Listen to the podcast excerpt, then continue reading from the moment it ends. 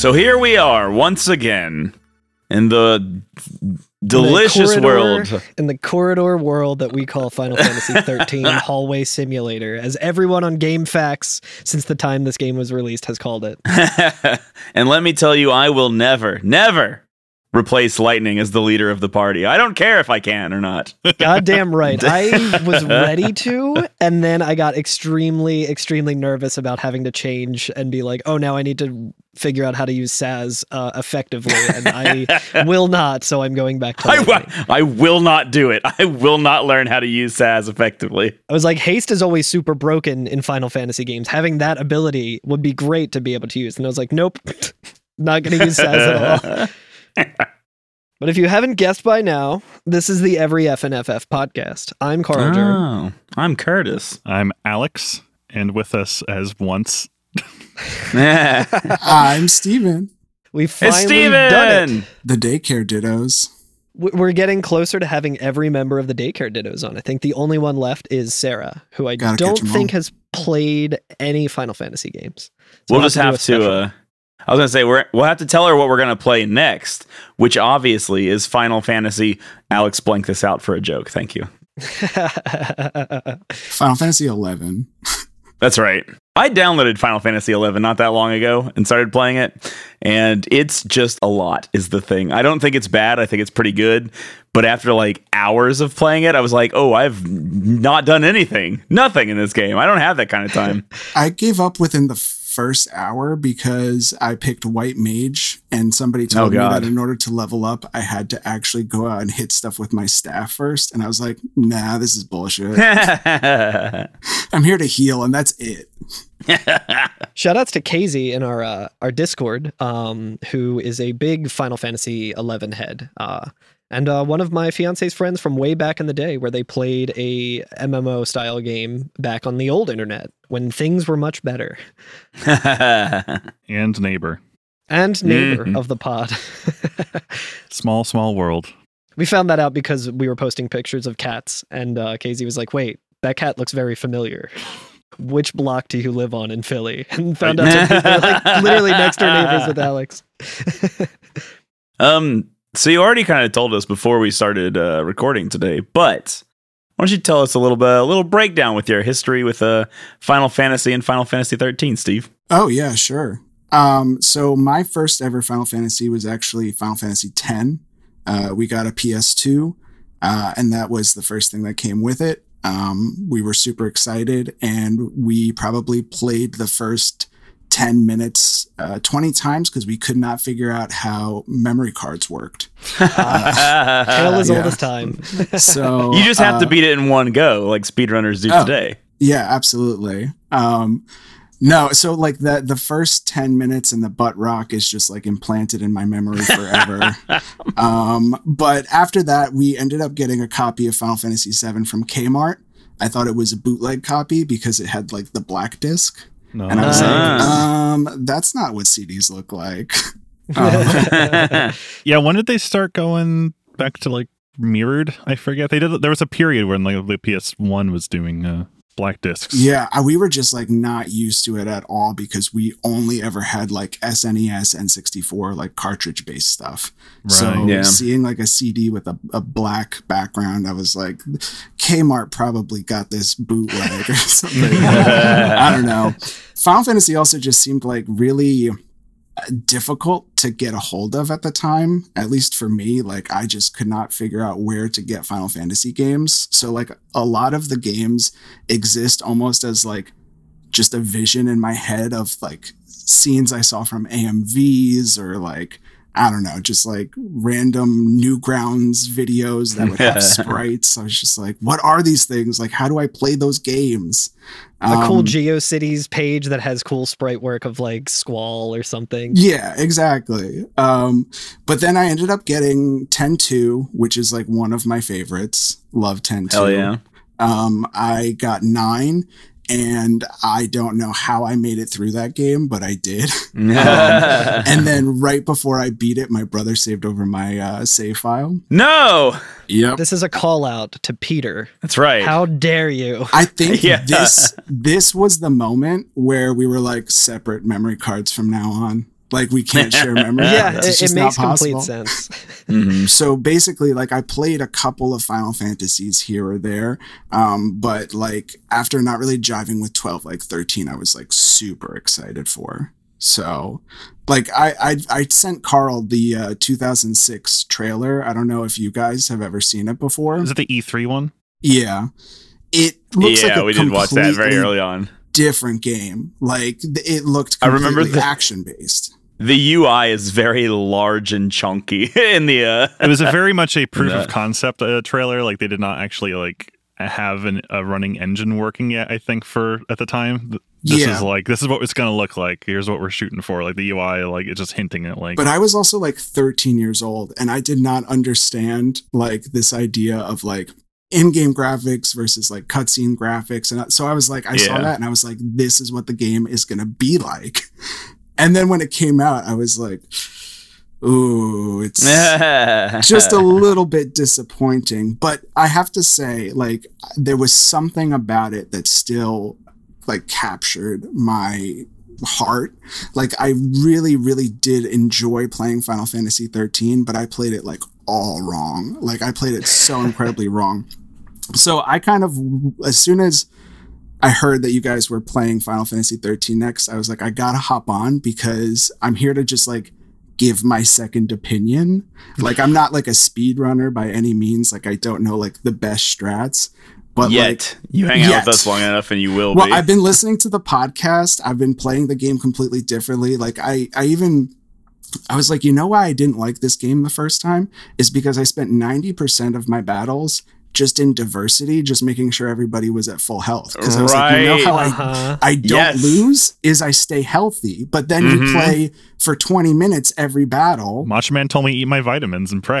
Exactly. But you just like sit in every battle, like mashing like the A button, doing auto battle over and over again.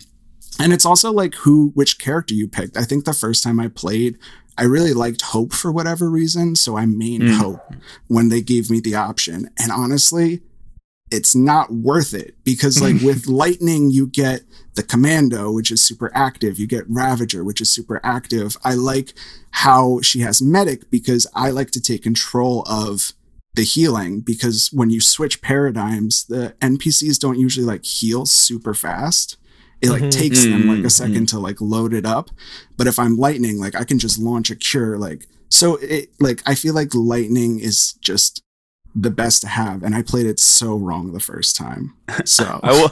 I'll also say about medics, and I've been noticing this more recently as we go through these like missions, because some of them are kind of hard. That like I'll have like one character who's like in the red HP, and then I'll be like, okay, lightning, auto battle, throw some cures out, and she'll be like, I really need to top off first before I take care of them. and I'm like, It's- no. it's uh, like we've we've spoken a lot of praise about the paradigm system and how weird it is. And i think like steven i think your uh, first playthrough of it is probably a lot of people's first playthrough because it's kind of hard to wrap your head around the paradigm system and just like it's a it's a big departure from other types of final fantasy games or turn-based rpgs that you know um, everyone has kind of fallen in love with when they were starting to play 13 uh, but like there we are now at the point in the game where like it just expects you to have a really good understanding of the mechanics and like like Curtis is saying, there's certain times where you're just like, I need to rely on the AI of one of my party members to do the thing that I need them to do. And it is very rare that they do the thing that you want to. and it's like it's it's not like I don't think it's bad. Um I can't imagine it being tweaked in a way that like makes it like possible to do that. Like maybe things of being like try and focus on this, but it's like that's getting so granular that like it's it, it, it the, the yeah, the system game still before this one me. did that. Exactly. Yeah, that's what everyone is always saying. They're like, yeah, the what what is it? The Gambit system or the Gambit system. gambits but also too like 10-2 had the dress spheres which is kind of like a paradigm shift if you think about it like switching from one class to another and i loved the dress sphere system because it also had like the cosmetic change like i Yeah, that was the yeah. one thing where 13 i was like i wish when you switched paradigms they did at least like one thing differently like lightning's sword went into like a staff or something like it would just give it a little bit of variety when you switched Have you played Lightning Returns? No, and That's okay because neither have I really. so I But, loaded the disc for 13.2 and watched like the first cutscene battle and was like, I'm so lost already. like, oh, don't worry. handle Even if you complete this game, it doesn't matter. Like you could know everything about 13, and as soon as you start 13.2 and complete 13.2, you'll be like, "What the fuck? Yeah. what was any of that?" I implore everybody to at It's least great. watch the first five minutes because it's insane. It's ridiculous. Um, It's so good. but um, What if Lightning was in a World War II style dogfight and she was flying Bahamut and also was on a horse and in the future, in the future? yeah.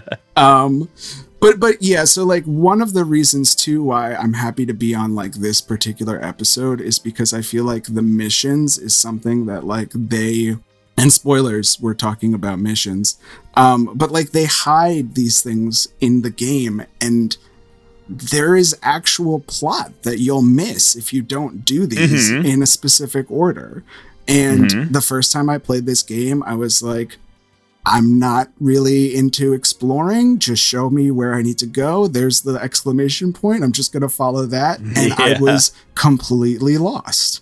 Um, but Yep. these th- these missions are are cool. There's a lot to them. So uh, I'm glad to to be here and to be talking. Well, I'm them. also glad you're here. It, it's kind of interesting how this game like completely takes off the gloves and it's just like okay well now here's all you have to do a lot of backtracking and how they were actually able to make this system in my opinion uh feel good and refreshing and actually fun like i have been it doesn't feel like a grind to me necessarily. Like if you're not sure what the missions are if you're not playing along basically we'll, we'll get into it in more depth but you go to a place it gives you a mission to go and fight an enemy and it's basically just like targeted battles um and like on paper that kind of sounds like oh okay well i just have to run around and keep getting into these battles. That doesn't sound very interesting. But somehow they did it in a like i guess just because the battle system is so interesting and this world that we're about to explore is so interesting that it it, it really really works in my opinion And I guess with that,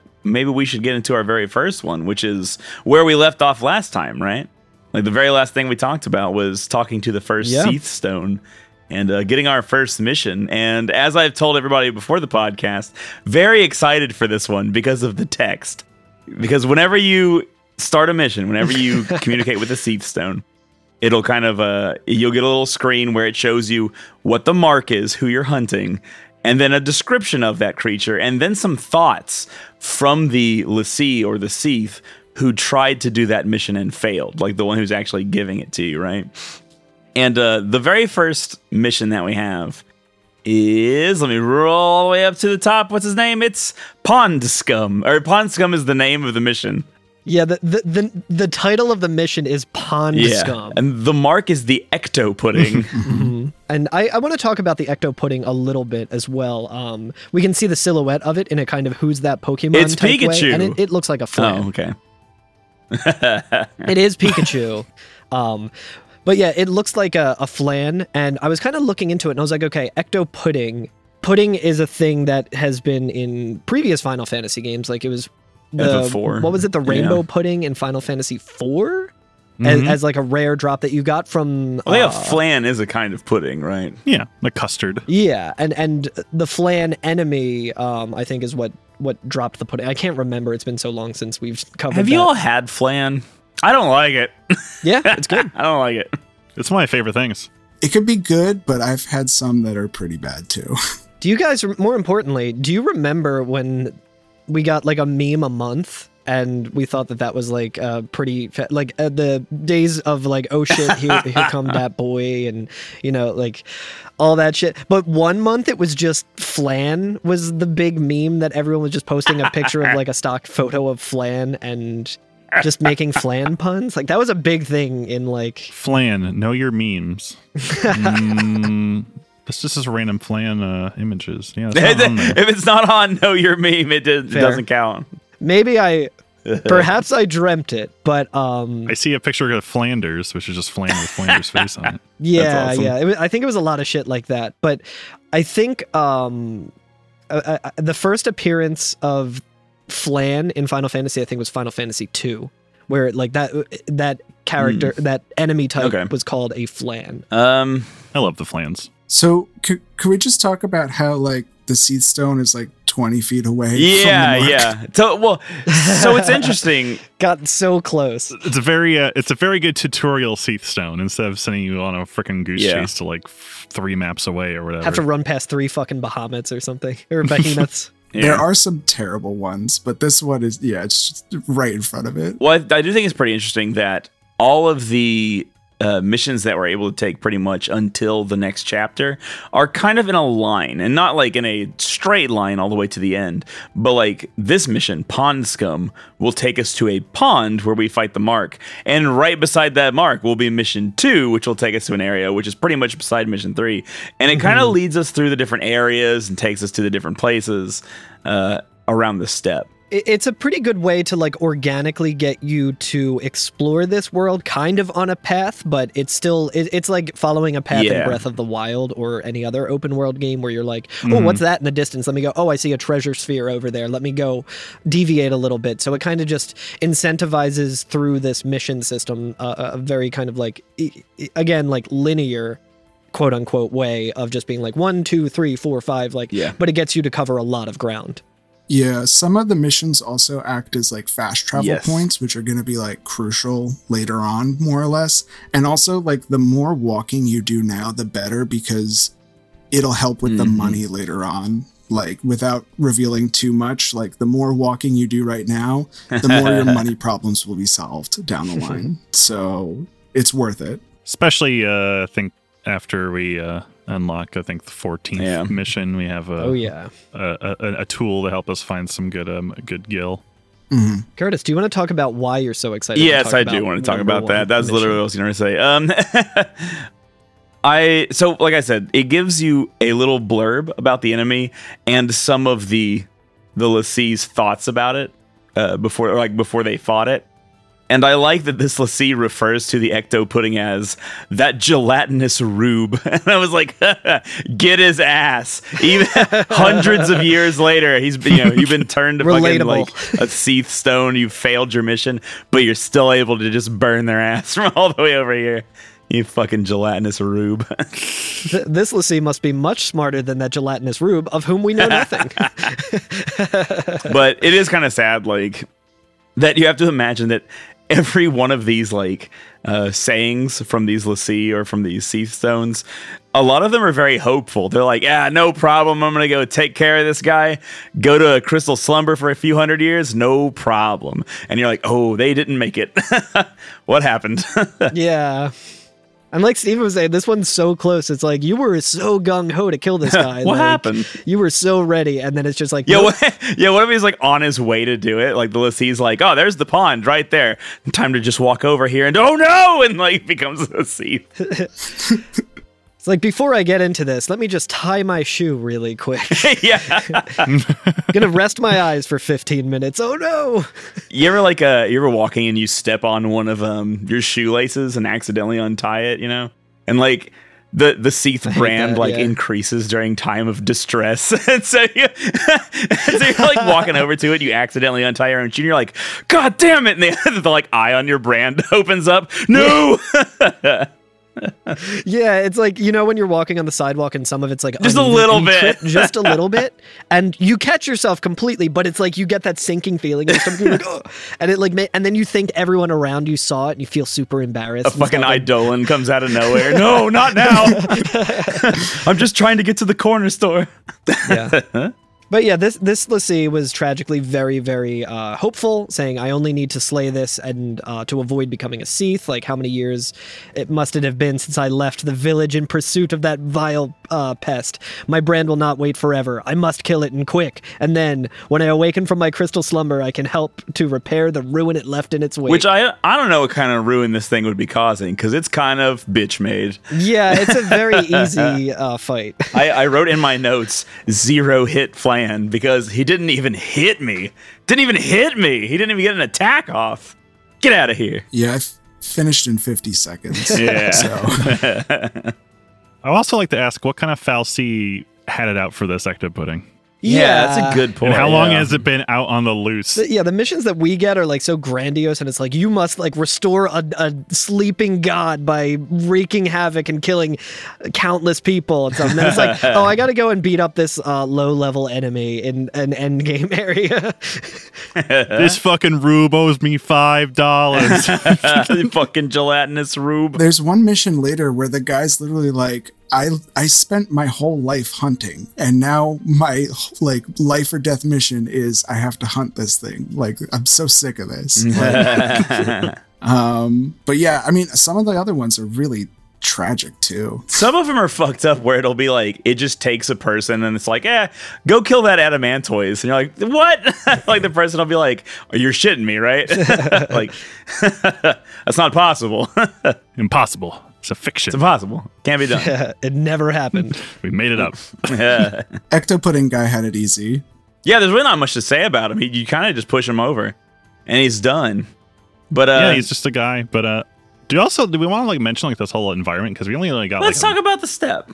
yeah because we we took we got a quick like cutscene kind of get a grand like look at it, but especially after once the mission's getting on all getting along, we're gonna have to like get real familiar with the layout. I think. Yeah, for sure. especially because we noticed that the map does not orient north and there's no way to lock it. Oh, it sure Oh doesn't. God. It sure doesn't. I didn't notice that until you pointed it out and until I got deeper and deeper into the missions.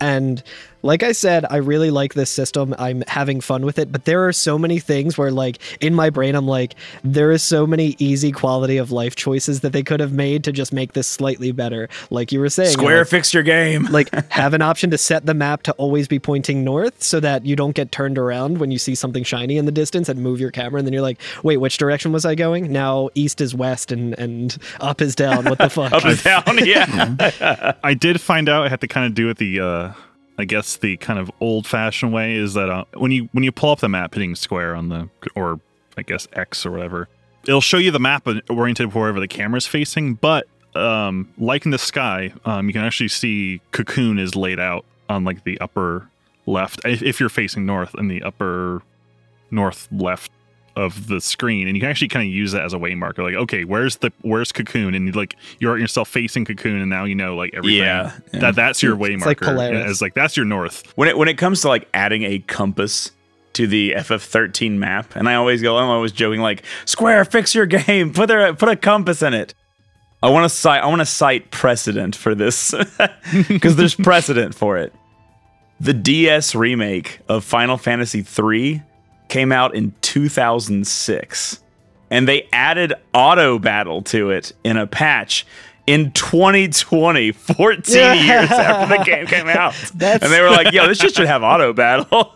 And they were right. It's great with auto battle. yeah in the year 2020 they were like oh shit we need to add auto battle before the 3ds servers get shut down so we can never patch it again Yeah.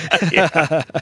Uh, Um, I, I should be mentioned too that um, if you hit square on the map, it'll open a mission list. yes Oh, yeah. So if you have like interacted with any Cie'th stones, it'll show you where they are on the map. But I believe it only works for the Cie'th stones that are on the map you are currently on. So if you have to like Oh, yeah. walk Yeah. to another area and it warps you to a different map, like it won't really show you that stuff. Yeah, and this is uh that's another thing that I kind of grew to have a problem with. And again, just complaining about an old game and wishing that there was more consideration of things that are kind of just standard in open world games in 2022. So doesn't feel like a fair thing to complain about, but I'm still going to complain about it. Um, the UI to me is is kind of hard to read because it's like they're just like the Cie'th stones that you see are just gray. And if they're dormant they're like a transparent gray. And the map is like the same one that we've been looking at where it's kind of like a you know like a, a light teal or like kind of like a greenish hue um you know kind of sci-fi looking. And like there's a lot of things on here. There's like uh yellow Cie'th stones that will unlock and become what what they call waypoints or waystones i think that let you teleport.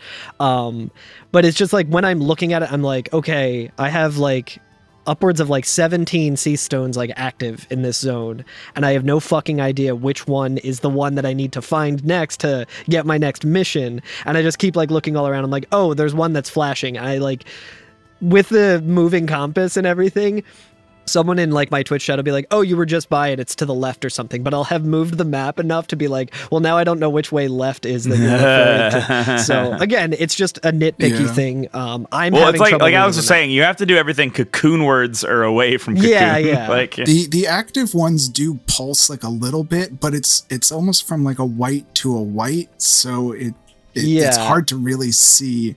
And then ones you've already completed are like a little bit more bluish. Yeah. Uh, it is tough. everything is some version of like translucent. I'm I'm like looking at one that I already activated that's next to another one that I already activated and completed. I'm like, are am I losing my mind or are these flashing a little bit? And then I'm like, no, they're not. I need to go to another part of the map and see the flashing one.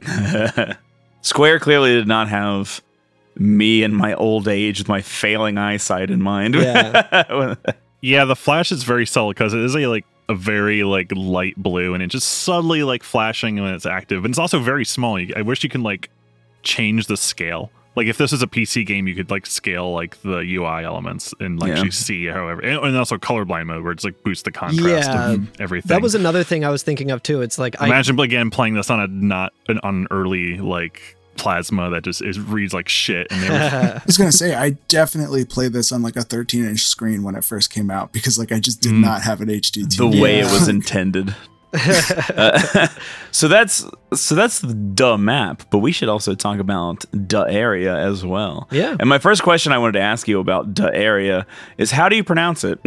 we yeah. Last episode we were like, is it Arcalit? Is it Archi Archi Archilt? Or- yeah, I, I, I'm bowing out. I have no idea how it's supposed to be pronounced. Well, thankfully, there's like only every every uh, area. I think there's six or s- I think seven. Because I guess Oerba is its own thing, which we'll talk about la- a few episodes from now. But there's the media, which is where we came from. There's the steppe. There's the massif, which is like the mountainous region. There's the subterra, which is the tunnels, the springs, and the tower. And those are kind of where most of our stuff will be happening in this chapter. There's an answer. Well, it's on it's on answers.microsoft.com. So, so you know it's true. yeah, take it with a grain of salt. Oh, but GameFAQs. GameFAQs. Dot, uh, here we go. Is there a Japanese? Is it written in like a phonetic way in Japanese? Oh, you know what? That actually is. Yeah, that would be the right way to do it, huh? Arukira to um, They call it the Great Plains in this one. Well, let me just say that according to Microsoft Answers, the, the, the pronunciation of it is Archeolete. Archeolete. Okay. Hmm. Arculet. R. Kelly. Interesting. History. Ar- oh, uh, no. Great monster of history. I will call it the steppe. Yeah, just yeah. That's why I was thinking. Like, there's every. Thankfully, there was no duplicate of uh, certain terrain areas, so I'm just gonna call it the steppe. Um, or the steppy. yeah, it feels like. Because it's spelled with a P-E at the end. But yeah, like um, when we first arrived here, um, I immediately thought like, oh, this is just this is the Calmlands, but like what they were kind of going for when the when FF10 came Yeah. out. yeah. because it's it's constantly daylight. Uh, there are like fissures in the ground, and there's also like multiple layers of things, and you can't hop over unless you have like a chocobo or something. Spoilers. I I didn't think about this, by the way, uh, until you just said it just now.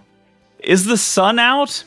Is there a sun? Does this planet rotate? I was thinking that when I was playing this morning, I was like, Cocoon, their fal'Cies are the sun and everything. Yeah, But like, they have to have a fake sun. Pulse doesn't have a fal'Cie that's the sun. Where's their sun coming what if from? Pulse is just another cocoon and cocoon's a cocoon inside of that cocoon? Oh my god. We're all just in the cocoon, man. I'm sure the Ultimania has. Well, Cocoon's facing inwards, so they kind of need a, a, a fake sun. So maybe they're back mm. away from the real sun. I don't know. Yeah, and it's again like w- we've talked about how the camera controls in this game, and it's kind of strange. So it's not even like like I didn't even think to look at a sun, even though on uh, this season of Bonfire Side Chat, uh, they're talking about Elden Ring, and at the beginning of that season, they were saying that there was no sun and that everything is is lit by the Erd tree, and then people pointed out like, no, there's definitely a sun. So they just doubled down on it. They're like, there is no sun in Elden Ring.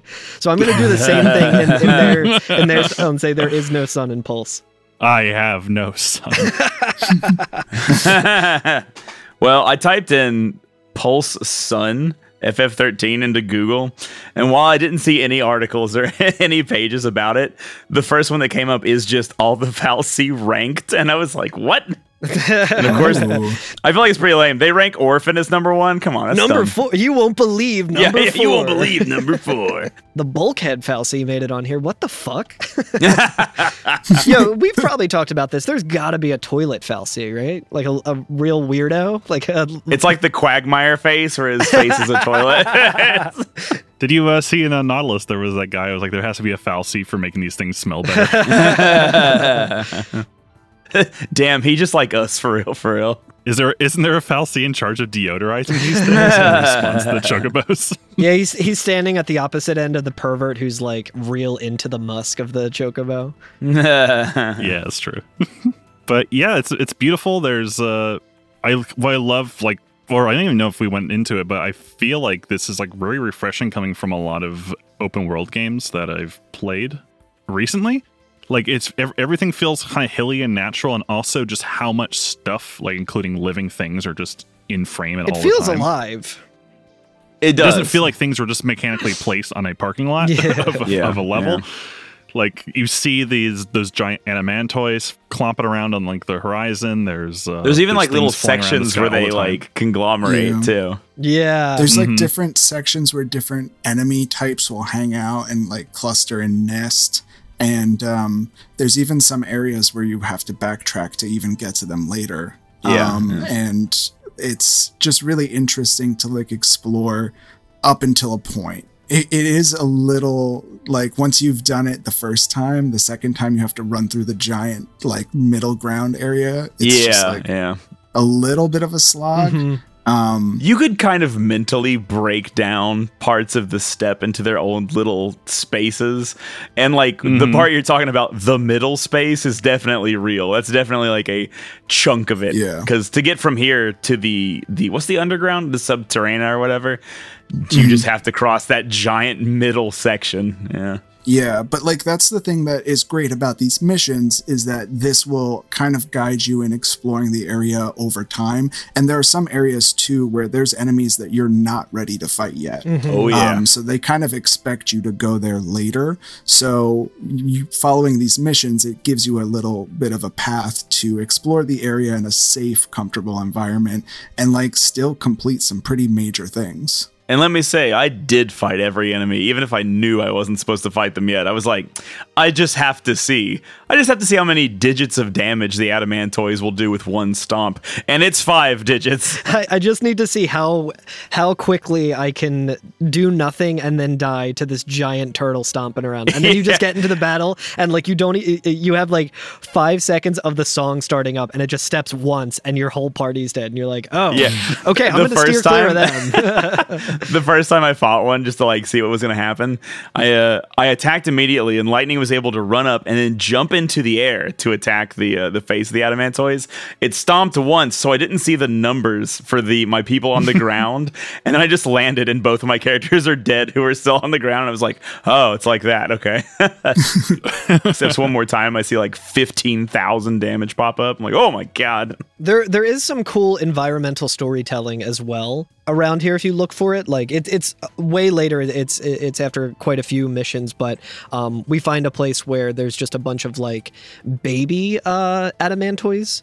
Just kind of all hanging out together, and there's like two ways to get there. Uh, they're behind like a giant cliff, but there's like a small passage that can let you through and there's a big adamantoise kind of just standing in that cliff and on the other side of it are three of those like pantheron type creatures like not squaring up with the adamantoise but like standing there like they want to get in there and go after the babies but the big one's just like nah you're not getting in here Yeah, and it's so really i was like good. that's It's really really cool like I, I like how they did that is yeah, Valley of Giants. Like they all kind of it's pr- they're also very peaceful. I like that the they don't aggro you. You can kind of bump if you bump into them, you will initiate them. And uh, I also like there's sometime because they count as enemies. There are some that are just guarding an item. They're just like sitting there s- just still Yeah, it's like, god damn it, I can't get that item. Speaking of items, a little detail I liked that just seems very fun is that there's um there's gremlin enemies will just occasionally be circling around and praising like an item ball. I know. They'll be like worshiping it. It's so good. which is cool. They're like dancing around it, like it's uh, even if you've like destroyed them and clicked the item later, they'll still be like Mhm. praising. Yeah, the- like, praise the orb. I gotta wonder, um, just in terms of like the the history of technology and everything, we kind of talked about it a little bit. That like you know, Pulsian technology is kind of more relatable. It's it's more Earth-like, whereas Cocoon technology is more sci-fi and futuristic. And so, like these treasure spheres, I don't think they're a product of Pulse. I'm trying to like figure out like I, Oh, I yeah, I wonder don't if that's in the Ultimania anywhere because it's like if they're like if we're to think like oh they're worshiping this thing because it's like oh it fell from the sky and Yeah, it fell from cocoon or something. yeah and and like It could be leftover trash from like the war or whatever. it, it know, fell Yeah, when they yeah. when the ships were bringing uh you know shit from Pulse to like patch up Cocoon or whatever. You got a page on it, but it doesn't really say a lot about like. I need to read the data The log about treasure spheres, I guess. Yeah, who knows? I mean, you you could just probably just f- fell out of cocoon at some point. I'm sure that we will continue to talk about the sections of the steppe, but I would say in the meantime, let's continue our missioning because after we beat the Ectopudding, the next Cie'th Stone is right beside him. And it is called Goodwill Hunting.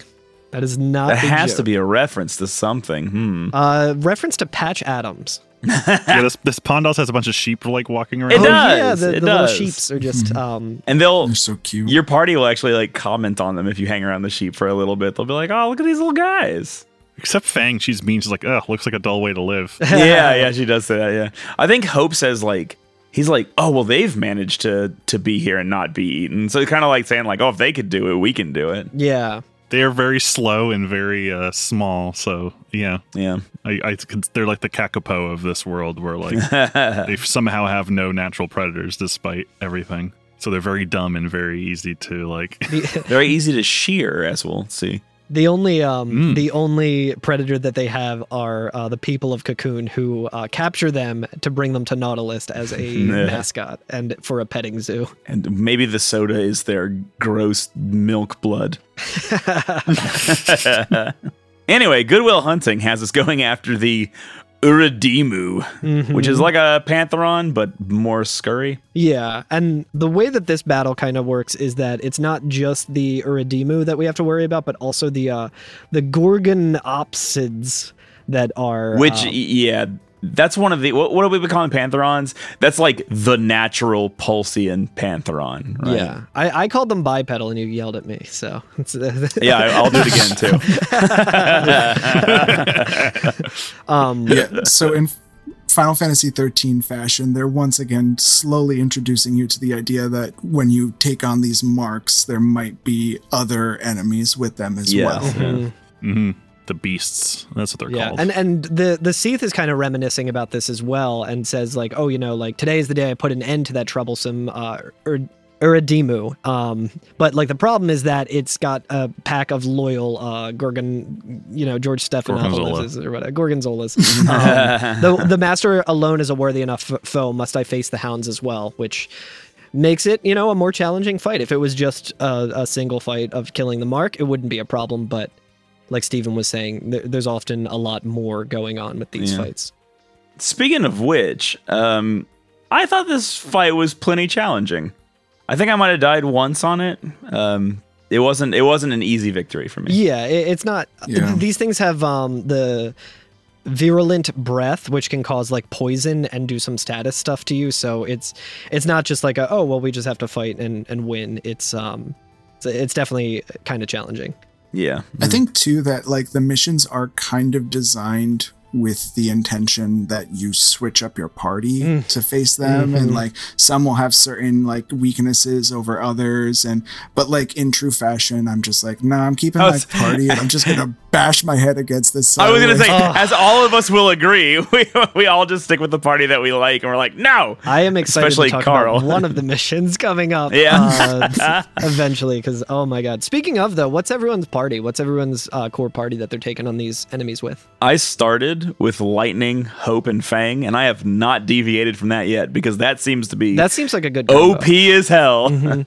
Yeah, so uh, Lightning, Hope, and Fang is what I use to tackle most of the game. I think for this part, I had Sazh instead of Hope just for the haste, Ah. but I would switch him out with Hope every now and again.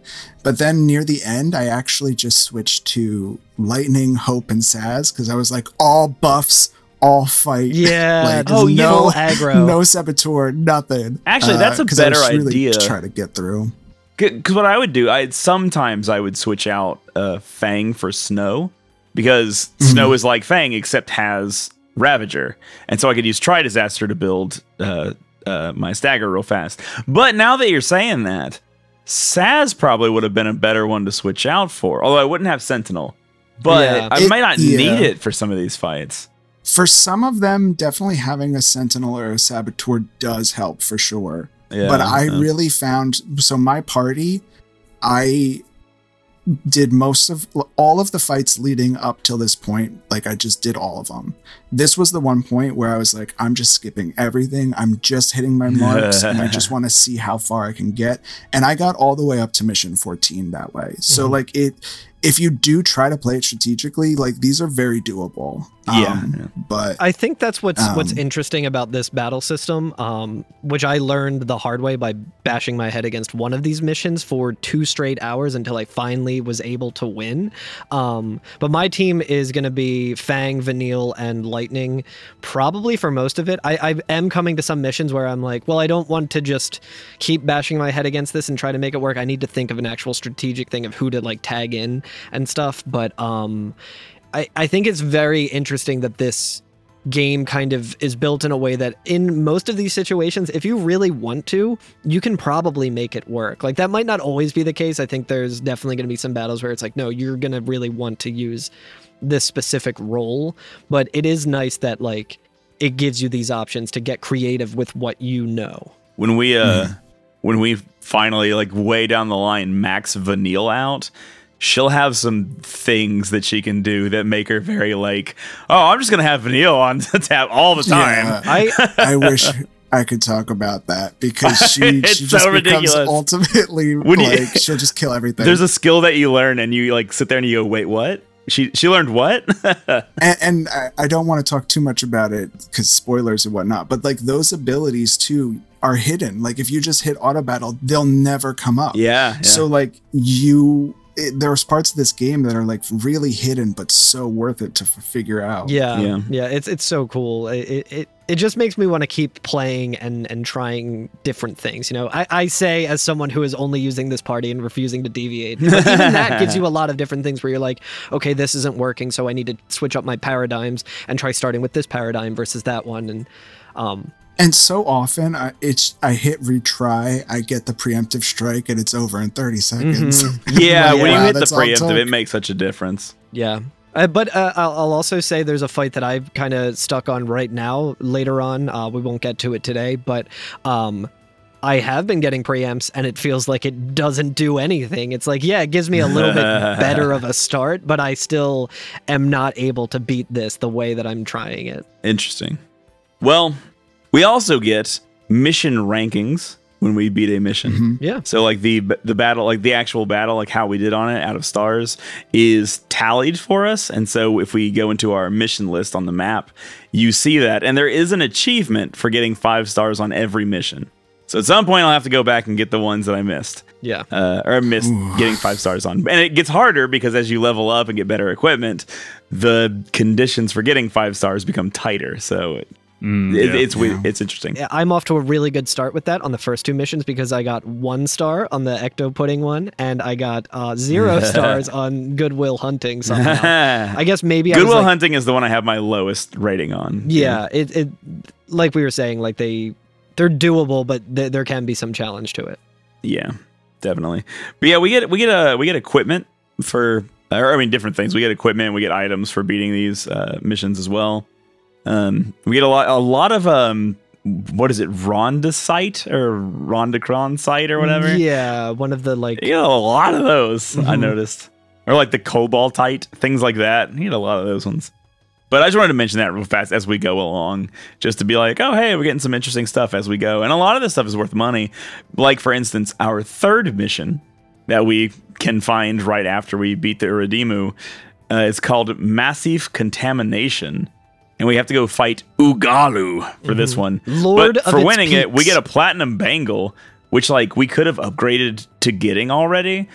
But if we haven't, and you want to just sell the platinum bangle, it sells for like thirty thousand gil. It's incredible. yeah. Yeah. We're we're definitely getting to points where we can get some gil in this area. Yeah, Yeah. This is the spot. Um, I also did see the dragon from the Pulse intro cutscene, the one that attacked the ship and caused Vanille and Hope to like get ejected out the side. Uh, oh yeah. Um, I was like walking through the valley and it like swooped down. Um, so like again, just like little things that you might not see if you're not going for the missions, um, but they're there. we should talk about the valley too because it's technically a different area. Um, and this is where we're going to fight the Ugallu, right? Is that Mhm. there's a Yeah. attached area called the Yaschas Massif? Question Sounds mark? good to me. Or the Massif, Yeah. as I'll call it. Remember it because if you need to warp later, you need to know that that's where this is. yeah, it's the mountainous region. It's kind of I love this area. It's it's like a it's a cool area. a canyon that's very like uh like, uh, like there's a lot of like plants growing but it's a canyon at the same time it's very interesting and you see a lot of these like very tall like like they're like dandelions but they're multiple tree uh heights tall it's very interesting i really like this area Um, before also the music is just bossa nova mm. mm. Oh yeah, so good. like a bossa nova beat. it's, it's like a bossa Such a grooving. um, there was something kind of cool near the Cie'th Stone for Mission Three, where it was like Alex was Hmm. saying, those gremlin enemies who are just like around a treasure chest that um we have to kill them to get. And I found this fight really interesting because I got a preemptive strike on it and was able to like finish it in like a minute and 30 seconds and I was like, "Oh, cool." Like, you know, easy. I feel kind of like I cheesed that a little bit. Hey, what, what was the what was the target time on that one So the target time on that one, I did get five stars because the target time was fucking 14 minutes and 31 seconds. And I was like, dude, what the fuck? Like if I didn't have did we talk about this last time or did we talk about it off air I can't I, I can't remember. Um if we did it's worth saying again either way But yeah, I think um w- is this one of the uh, mechanics where the enemies can call in additional enemies during the fight, which becomes Yeah, a so- real fucking shitty mechanic the deeper we get into these missions. Like this isn't a mission one, but I guess this is the game kind of like preparing you for that with like some enemies that are at least pretty easy to deal with. But I saw 14 minutes. I was like, I'm not doing this the real way. No. I went back and I waited and I wanted to see what they would call in, and they called in a fucking behemoth king, and I was oh, like, "Oh yeah, I think we did talk about this, and it's like, oh my god, dude, like it's. Yeah, it's scary. this, this area is scary. As beautiful as it It's- is, as soothing as the overworld music is, um, it's fucking terrifying. It feels wild. It feels like a wild, untamed world because like every step really could be your last step. You just Yeah. like get into a fight with something that you don't think is going to be a big deal, and it just wipes the floor with you. You And can you're just like, what the fuck? you can be walking along, minding your own business, and a, an aerial enemy just swoops down and starts a battle with you. yeah, yeah, yeah, absolutely. It's incredible. Especially so on the uh the massif as well because like there's parts where we like walk alongside the canyon walls on like um these little like predetermined paths and there are flying enemies that we run into and they're kind of tough. Like um they uh, they constantly do like a, a ground spin move that hits all of your party members and when you first get there that spin move does like a third of every party member's health and it attacks so often and when you finally stagger it it will do like a multi-hit physical attack on one of your party members that will just kill them. Yeah. like just straight up kill them like from full hp so it's very dangerous. And so it definitely does feel like taking on wild beasts. Yeah, there's certain like points. Like I was just kind of exploring around to see what I could find, and I got to the northern high plain of the Archylte uh, steppe, or however you say it, and it just suddenly felt like Silent Hill because there was like Yeah. a, a deep fog that happened, and then just a bunch of like Yeah, behemoth enemies and stuff, and I was just like, I need to get the fuck out of here. yep yep I mean, because it's foggy, I think it's easier to actually like avoid them because they can't see you as well. Yeah. As far as I Oh, can They're maybe. just as scared of you as you are of them. I, I will say that like um that is one very nice thing about it. Like it the CP now in our Crystarium is expensive enough that Mhm. It does take a little battling to get even like a node. You might have to do two or three battles.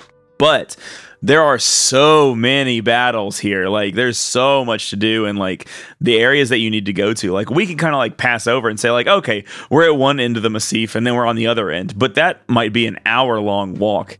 And so it's a lot of battles to get Yeah. into.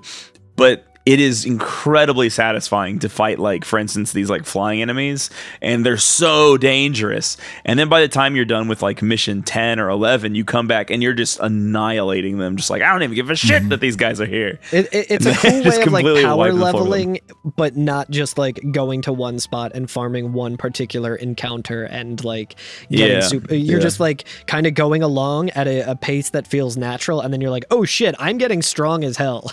Right, yeah. And like the the H or the the the stat up nodes that are in our Crystarium now, even though they're more expensive, they provide a lot more stats. So when I started, mm-hmm. I remember being like, how exciting. Soon I will have 2000 HP with lightning. That will be great to have. And, you know, I have to get one HP node and then later another HP node. And they don't really come super fast because they're expensive and there's all the other nodes in the way. But where I have the game left at after I've done the first 16, 17 missions, I have over 3,000 now. I have like 3,500 HP. So I've increased, I've almost doubled my HP just through walking through these couple missions. So even though it's not a lot of like plot and it's not a lot of like uh, the, these big momentous events, we're really, really getting stronger if we walk through and actually fight everybody. Another cool thing about it too is if you're just going through the missions and fighting some random encounters here and there, um, your other team members that you're not using are also getting the CP. Hell yeah, they are. It's nice to like look and just see how far you've come. Like at, at one point today, I was like, okay, I might need to like tag in Sazh or Snow or Hope or someone. Let's see how much you know XP they have or whatever. And I saw it, and it was literally six digits. I hit a hundred thousand of like Crystogen points, and I was just like, oh, like meat's back on the menu, boys. I was like so excited, and I ran through, and like it did not do all that much. Like it, it got people pretty close to the end of one of their roles, but like not enough to get the ATB bar for some of uh or like just enough to get the ATB bar edition for like Sazh and Snow. And like Yeah. I'm trying to get that role level and I'm still just shy of it. But with Hope, I went through and did one of his roles and I was like, cool, like let's see like how everyone looks now that I've leveled up completely. And Hope still has 1300 HP. I'm like, dude, what the fuck? Get together, kid. I mean, th- that is kind of fun though, because like it, it's interesting because if you're, you know, to me, I haven't seen six digits of Crystarium points or Crystogen points. I barely ever see five because I get to like eight or nine thousand, and I'm like, oh, that's a node. Let's just use it. Yeah. But like, mm-hmm. if you think about six digits worth, that's like eleven nodes. Yeah. like it seems like, oh my god, I've never even seen that much before. But yeah, it's like eleven nodes. It's it's not that much. It does cap at uh, all nines in six digits, I've heard, which Okay. is going to be hard to get to Yeah. for n- for now at least. Sure. Well, if we do uh, if we do everything in the game and we do the gill grind later, we'll we'll see it eventually. Yeah, we will need that, I'm sure. But yeah.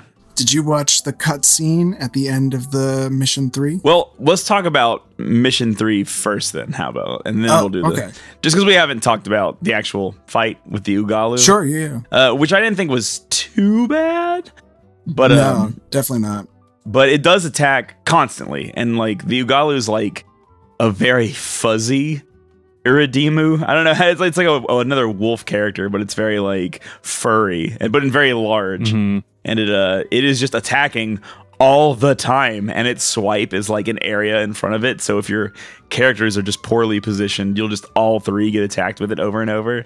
It's kind of a motherfucker. He's not too bad but he throws up damage which like hope is mwah, for this scene because you just throw protect up on everybody Oh yeah. Well, and I also wrote debuffs uh, working like super well. So if you Ah. have Fang who can cast slow, I think it's susceptible to slow, and that will like cut Mm. its attack down like a lot. It's susceptible Yeah. as well to Imperil, which is Mm. my your favorite. go-to. That's my only move, and I'm going to use it until the end of the game.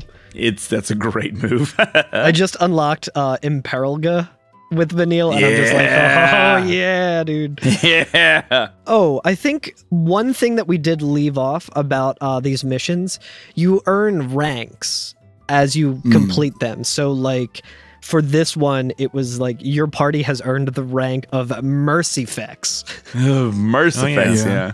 Yeah. I don't know if those ranks do anything, and some of them seem like little jokes, even uh, in some of the missions. So. Yeah, it, it, they're um, they're they're like cute. I should look up like if they do anything or if there's any anything more than just being like you got like friend of a chocobo or whatever. but yeah, there is a once we beat it, like very nearby, there's a a cutscene. It's a little silly. It's optional, right? Like we don't actually have to see this. It's completely optional. now the uh, the cutscene you're talking about is the one with uh, Hope and Vanille, right? Hope and Vanille. Mhm. Yeah. Okay. So Yeah, this isn't even. Uh, I came across this by mistake, not even having anything to do with the mission. I think it's just if you walk to a certain area of this map Yeah. um, at a certain time, and it'll just pop up. there's like a little exclamation point that kind of like guides you towards it. Um, Mhm. but I think it is technically optional. And I you might even be able to do it kind of out of order if like I was gonna say, I did this seeing this after. way later. yeah, I saw this way later. I went uh, back for it. I think at some point. Yeah, but it, it is just kind of right there by the end of mission three. So like maybe it catches your eye right before you do mission four. But uh it basically is just Vanille and Hope talking to each other. And Vanille lies more. Yeah, she yeah. needs to yeah, she it. loves lying, dude. All she knows is eat hot chip, Imperil twerk, gun, and lie. lie. Something on your mind? Huh? Oh, I, uh.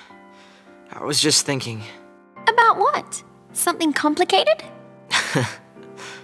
I was just taking it all in. The sky here, the trees, the sunlight, the smells. She basically says to Hope that uh, Hope had promised her that they would see Pulse together. And he's like, What? Really? and she's like, Yeah, like in another lifetime, maybe. Um, which, like, okay, whatever. Um, but then, but then Hope's totally fine with it. Um, he kind of he like Hope pulls it around on her. Actually, he kind of like So he commits the cardinal sin of telling her to smile. Fellas, ladies love it when you tell them they should smile more. Try this at home. Yeah. It's a Paul's tradition. then all of a sudden, Vanille's like, wait, you like me like that? And I'm like, okay, so now Vanille has accused Saz and Hope of being attracted to her. Yeah. Like, And, and specifically, the thing is that Hope, when he says that to her, he's like, he's like, "Oh, will you Mhm. do something for me? Keep smiling. It it makes me happy when you smile." And then yeah, the way she takes that is very like, "Oh my gosh, you're romantically like attracted to me." Like, I, Goodness did, I gracious." didn't know you meant that. Yeah, I didn't know you felt. Like yeah, she gets that all way. flustered. Yeah. and then Hope, Hope is just like, no, I was just kidding. Ha, bye. Yeah, he's just like, I lied too. Very weird scene. Just all all across the board. Very weird. Yeah, like a little sweet, but like, you know, just again pointing to the fact that like Vanille is a liar and has not yet come like to the truth with everything. yeah, Yeah. yeah. I, I and to me, I keep falling for it because I'm like, well, what's the lore significance of this? Because we know she is from the crystal stasis of at least like hundreds of years ago or whatever. Like, did she know? Is this some overarching thing that I'm going to read about in the data log that like Hope was reincarnated from like this other thing that Vanille has? And it's like, no, she's just fucking clowning on him or something. Like, Yeah, yeah. unless She she basically admits that she can't even keep track of the lies anymore. she just loves, Yeah, Um, loves the, to lie. the only which way is, I think is the best thing that comes out of that scene. Mhm. The the only way what she's saying when she's like maybe in another lifetime we promised to see poles together. The only way that would make sense is if there was some kind of sequel where time travel was involved, and, so, and so it could be possible that they did it in another lifetime. But that would be a very very silly direction for thirteen two to go Yeah, in. Yeah, I don't think that the the fine developers over at Square Square Enix would do such a thing. Anyway, uh, yeah. So we continue along through the massive. Uh, taking missions, kicking ass. What is uh? What is number we're four all out here? of ass. When we're, all out of the ass. Ardoa. The ah, the Adroa. Adroa, yeah. ah, these these guys. This was my worst one. I think I lucked out through this one. The one-eyed Adroa, the the classic big eye, one eye enemy that we I mean, if you if you Mhm. wanted to experience all the fun of the Calm Lands again, where we had to fight one of those big eye things for like whatever material we God, had to yeah. farm them for, uh here we are again because it's it's the Yeah. same type of enemy. Was it the triple AP weapons? I think so. I, ca- I don't yeah. even remember. I've scrubbed the uh running through this. Yeah. Uh, I mean, we'll talk about it later. But running through this area on a chocobo like made me just feel intense anger because I remembered running on a chocobo in the calm lands. Ugh. Well, there's a group of these. So these are like the little gremlin enemies, right? And they have a single eye. And they're all hanging up on an area called the Ascendant Scarp, which like is kind of like a, a rock that juts out from the uh, canyon wall, and they're all kind of up there dancing around. And there's a ton of them, and I ran right into the middle of them, like right into the center of them, attacked one of the back ones, and got a fucking preemptive. I don't know how that Oh, happened. wow. like I was like deep in the group. They don't have They depth perception. Yeah, they don't, they don't have depth perception. They only have the one eye. I think I think I did this one out of order by accident because I was very confused as to what the map was saying because like I think the mark is in a mm-hmm. separate Yeah. area Yes. and and it kind of shows you that by having a an icon on the screen of like the transition point from like the lower part to the upper part. Yeah. And I kept going to that thing and being like what the fuck am I doing wrong? I, I keep getting to this thing that will usually like That's the thing. It does the the mark won't show up until you've explored that area of the map. Yeah. So like the mark was completely, or maybe it is there, but it's like completely off. Like the Yeah, you didn't know that yeah. the, the map continued that far off, so you had to like zoom out all the way and like, oh, there's a little red dot over here in the area of the map I haven't been to yet on the lower level of the Massif. I, and I was also five hours into my playthrough at this point, so I was like, my brain was just not there anymore, and like, hmm. this is where it kind of starts getting very backtracky, and I was just like, oh my god, dude, Yeah, what the fuck am I doing wrong? So I like went, I found another Cie'th stone that was the next mission, and I was like, okay, well I can see the mark here, I'll just go and do that, and then that led me like it was in like the opposite direction, so I had to run back and get the other Cie'th stone and and redo the mission. I was just like, god damn, dude. Yeah. But that was more more than anything. That was my own stupidity. So Mm. It is weird when you like follow the mark to like to like hey go down this way to like find the mark, which is a yellow icon, and then we go down there, the only yellow icon that's left is the one that goes back to the story, which is back the way I it like. came, I was so worried com- that there Yeah, was like exactly, a yeah. glitch happening or something. Like the game was bugged, and I was just like, cool. I was there when you were getting yeah. yeah. I was like, what is going on? I remember going through that exact same thing like way back in like 2010 or whatever. So like it's it's it's just an issue, but like once you kind of figure out like how that all works, Mhm.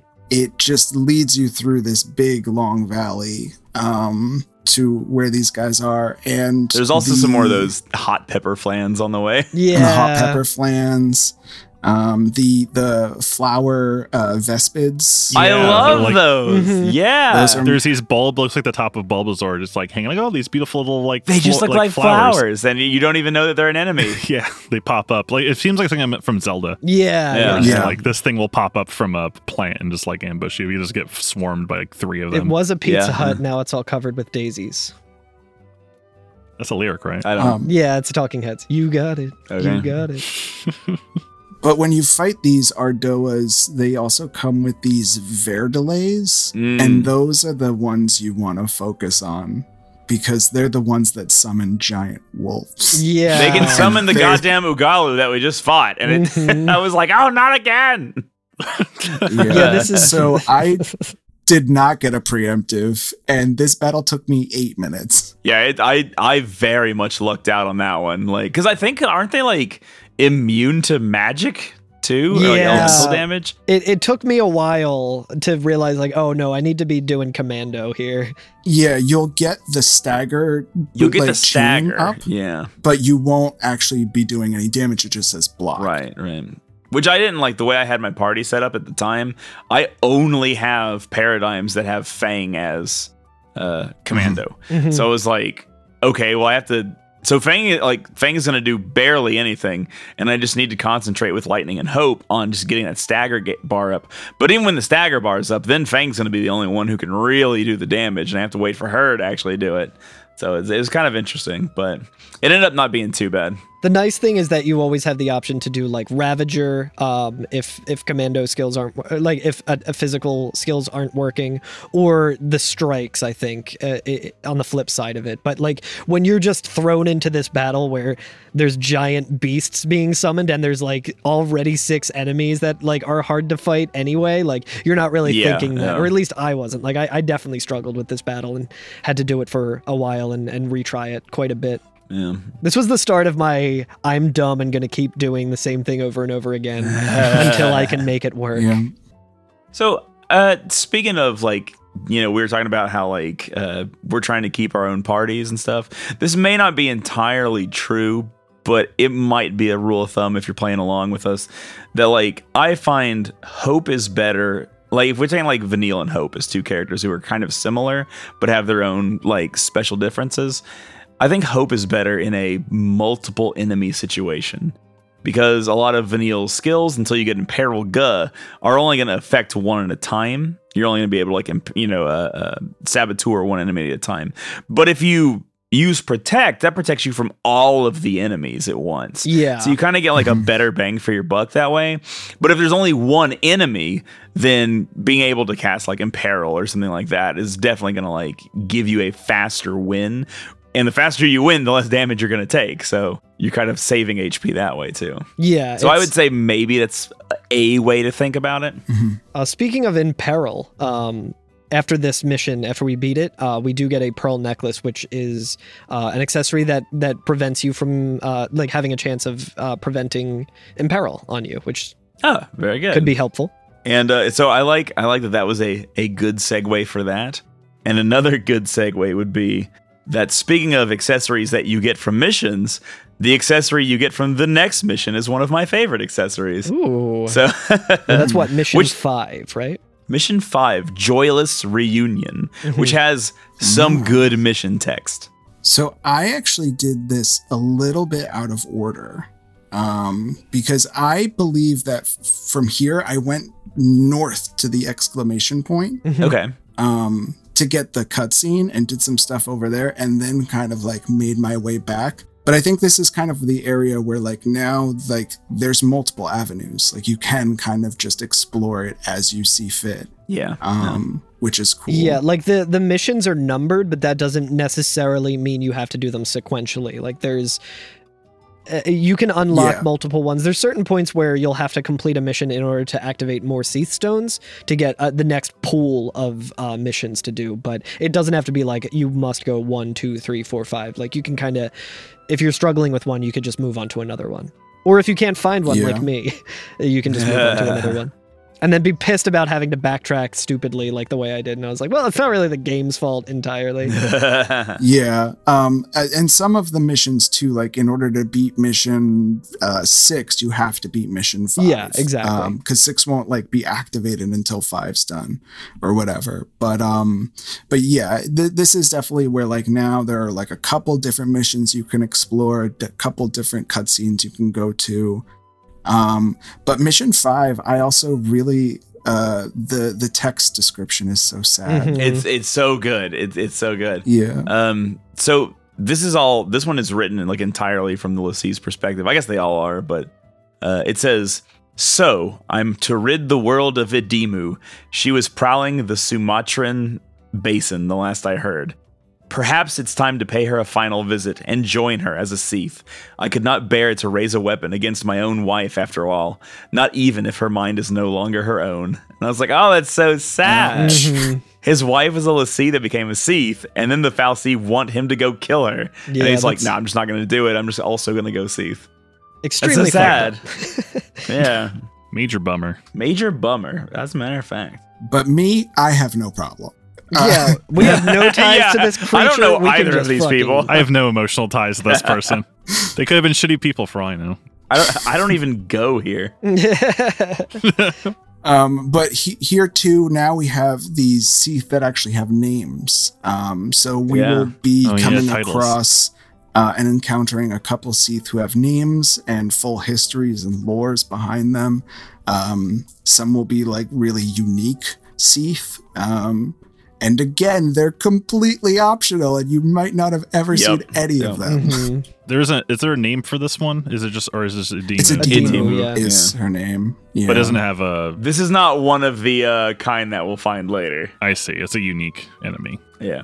That's why I forget sometimes if they show up in the because it just sounds like the name of like one of the weird uh, feral beasts we were fighting earlier. And I'm like, oh, that just sounds like one of those things again. And this enemy does inflict imperil on you.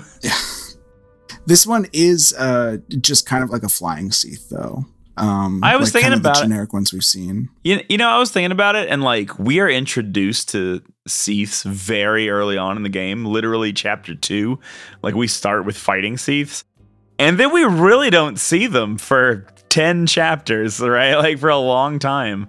And then like when this when we fought this flying Cie'th, I was like, oh yeah, there were these guys, weren't there?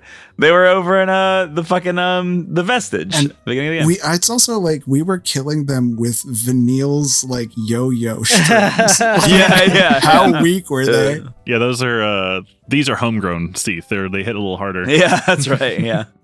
Um, a- and, Edimmu does hit pretty hard. I didn't have like too much of a problem with her. I got her first try. Uh, I got the five Yeah. star, but like she does damage though. She'll like actually hit you pretty hard. She has um like a wind scythe attack that does quite a bit of damage to you. Um, and she can imperil you. But at this point, uh, Hope and Lightning should know Esuna. So Mhm. you get imperiled, you just Esuna it and you just keep rolling on. It's not that bad. Yeah, you don't want to be in imperil. You know, no. And uh, this one and the next flying Cie'th, I believe, can both be slowed, so that helps. I am I'm trying so hard to find in my weird backwards ass way of my fight with this because I think I struggled with this, but I don't remember specifically why, and I cannot find in all of my mission uh, footage. Like, What was it a moral struggle because of you knew that you knew? yeah, yeah, I knew I, I I was just so heartbroken by it. Well, I'll tell you what you get for winning is the sorcerer's mark, Oh yeah, which is I love the sorcerer's Ooh. mark because it increases your magic by like a hundred or something crazy like that. Which like most of my characters are like ravagers at all times, so I'm just like, oh shit, I'm really strong now. That rules. So I think Hope and Lightning both have the sorcerer's mark on.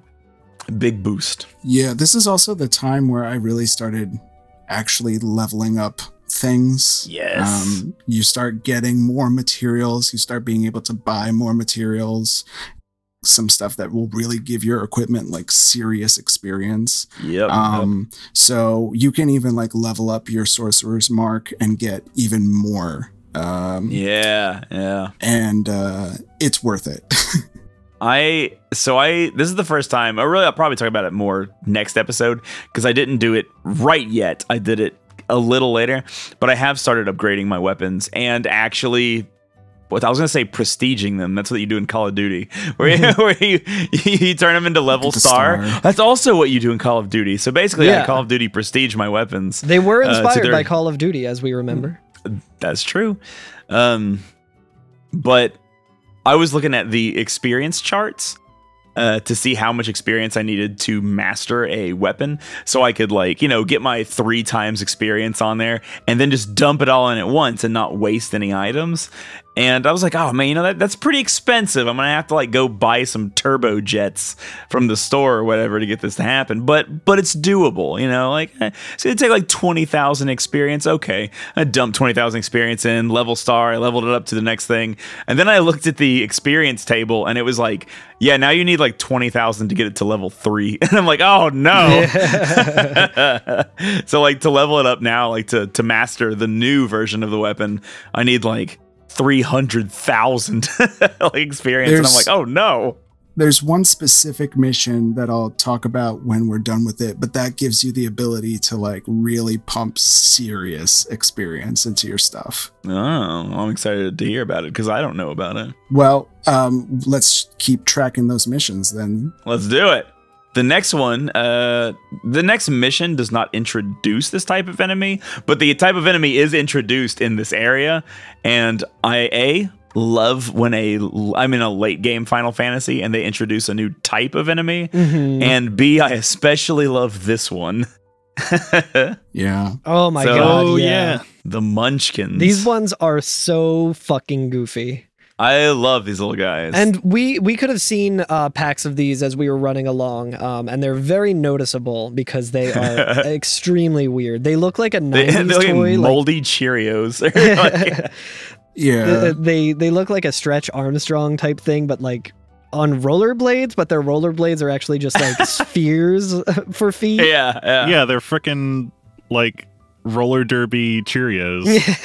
yeah, they're bellhops that deliver you Cheerios, and they make the goofiest sounds when they're punching you, which they do a lot. Of. I love it. Like when they're kind of like these little high pitched digital sounding like whirring noises. They're kind of whiny sounding. They look like uh, they would um, if they were in like Overwatch, it, it it's very similar to uh, what's his name? Uh, I want to say Lucario, Lucio, right? Oh yeah. yeah. I haven't On played rollerblades, Overwatch yeah. in so long, but they they similar sort of thing. They got like wheels for feet and shit. Like, But yeah, like they, it's like they took a donut and just put teeth on the hole. which is interesting too because these this class like the the lower ranking ones are called munchkins which much Yeah, like the yeah. donut holes that we all know and love from dunkin donuts Oh yeah. Where does their food go if their teeth is in the big hole in the center of them? oh man It just goes behind them. this is the class that uh is like homer when his head gets turned into the giant donut Oh my god, it is.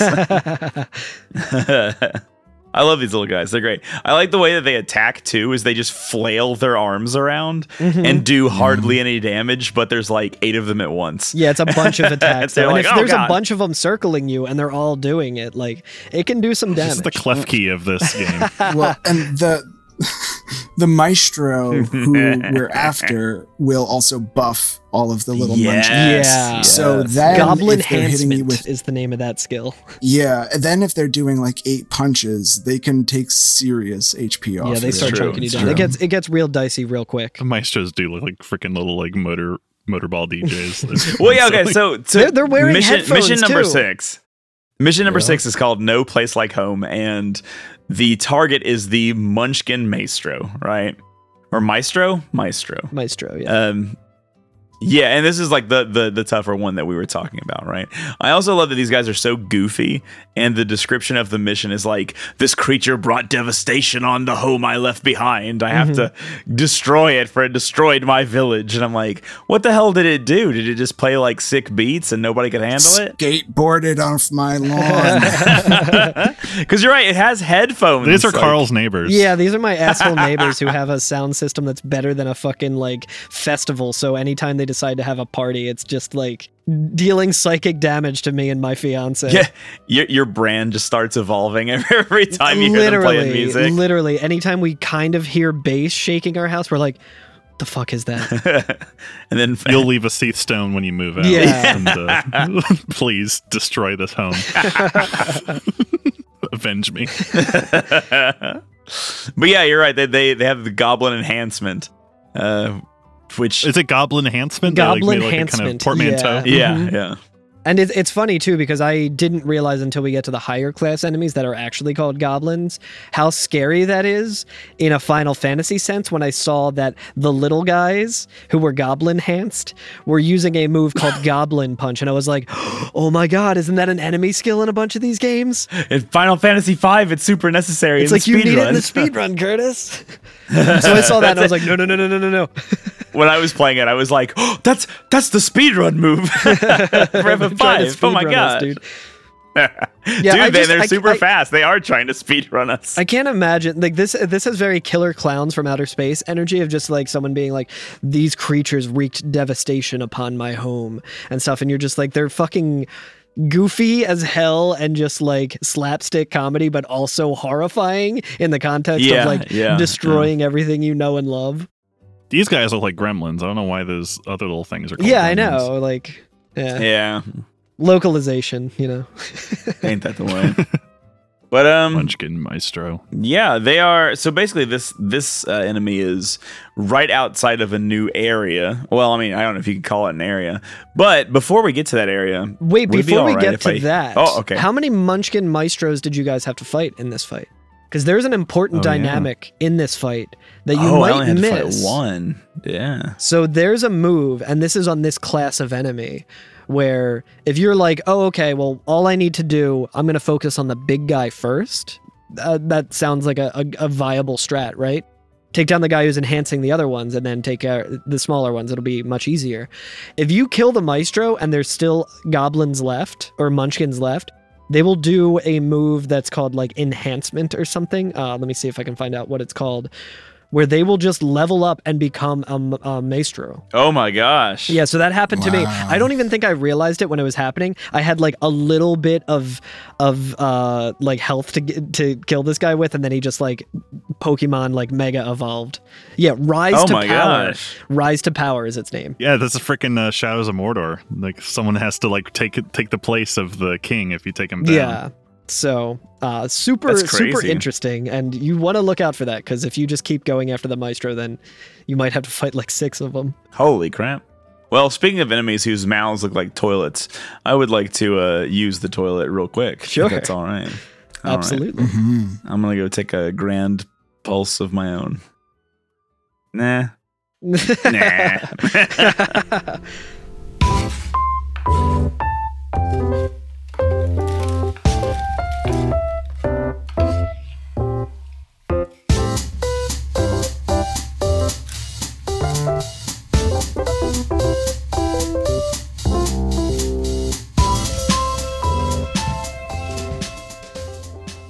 On their way to the Munchkin, where it's called the Pass of Paddra, is what the area is called, which is uh, branches off of the uh, the main Massif. Massif map, I guess. Yeah.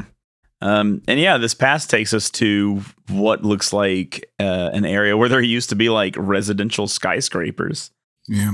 yeah. like human esque buildings. I think I compared it last time to like Soviet block apartments. Oh yeah, brutal Like a- brutalist. Yeah, like brutalist apartments. Yeah, that's kind of what they remind me of uh, in a big way. And there's like, there's what almost looks like clotheslines hanging between them, but they're like metal and they have like, um, like little wind flags kind of turning on these on these lines Oh, in yeah. between the building. I think we saw some of those in the early uh, cutscene as we were getting introduced. we see this area when when um uh Vanille is giving her uh narration about Pulse at the beginning of this chapter and we see the gang kind of wandering from place to place looking for people. This is one of the places they actually go.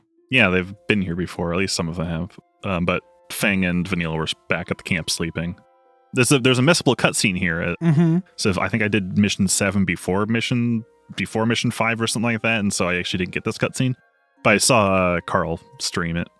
Um, but yeah, we come up and like Fang is like pointing out, like, yeah, this is weird. When we were young, we were always taught that someday we'd be attacked by the demons of Cocoon.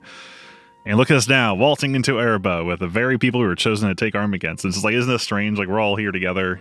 Like, yeah, yeah, instead of Yeah. being enemies we're all together on this, yeah. Vanille's like, yeah, back then we would never help you guys, and she kind of like catches herself like, oh, sorry, I shouldn't have said that. Yeah. It's like, wow.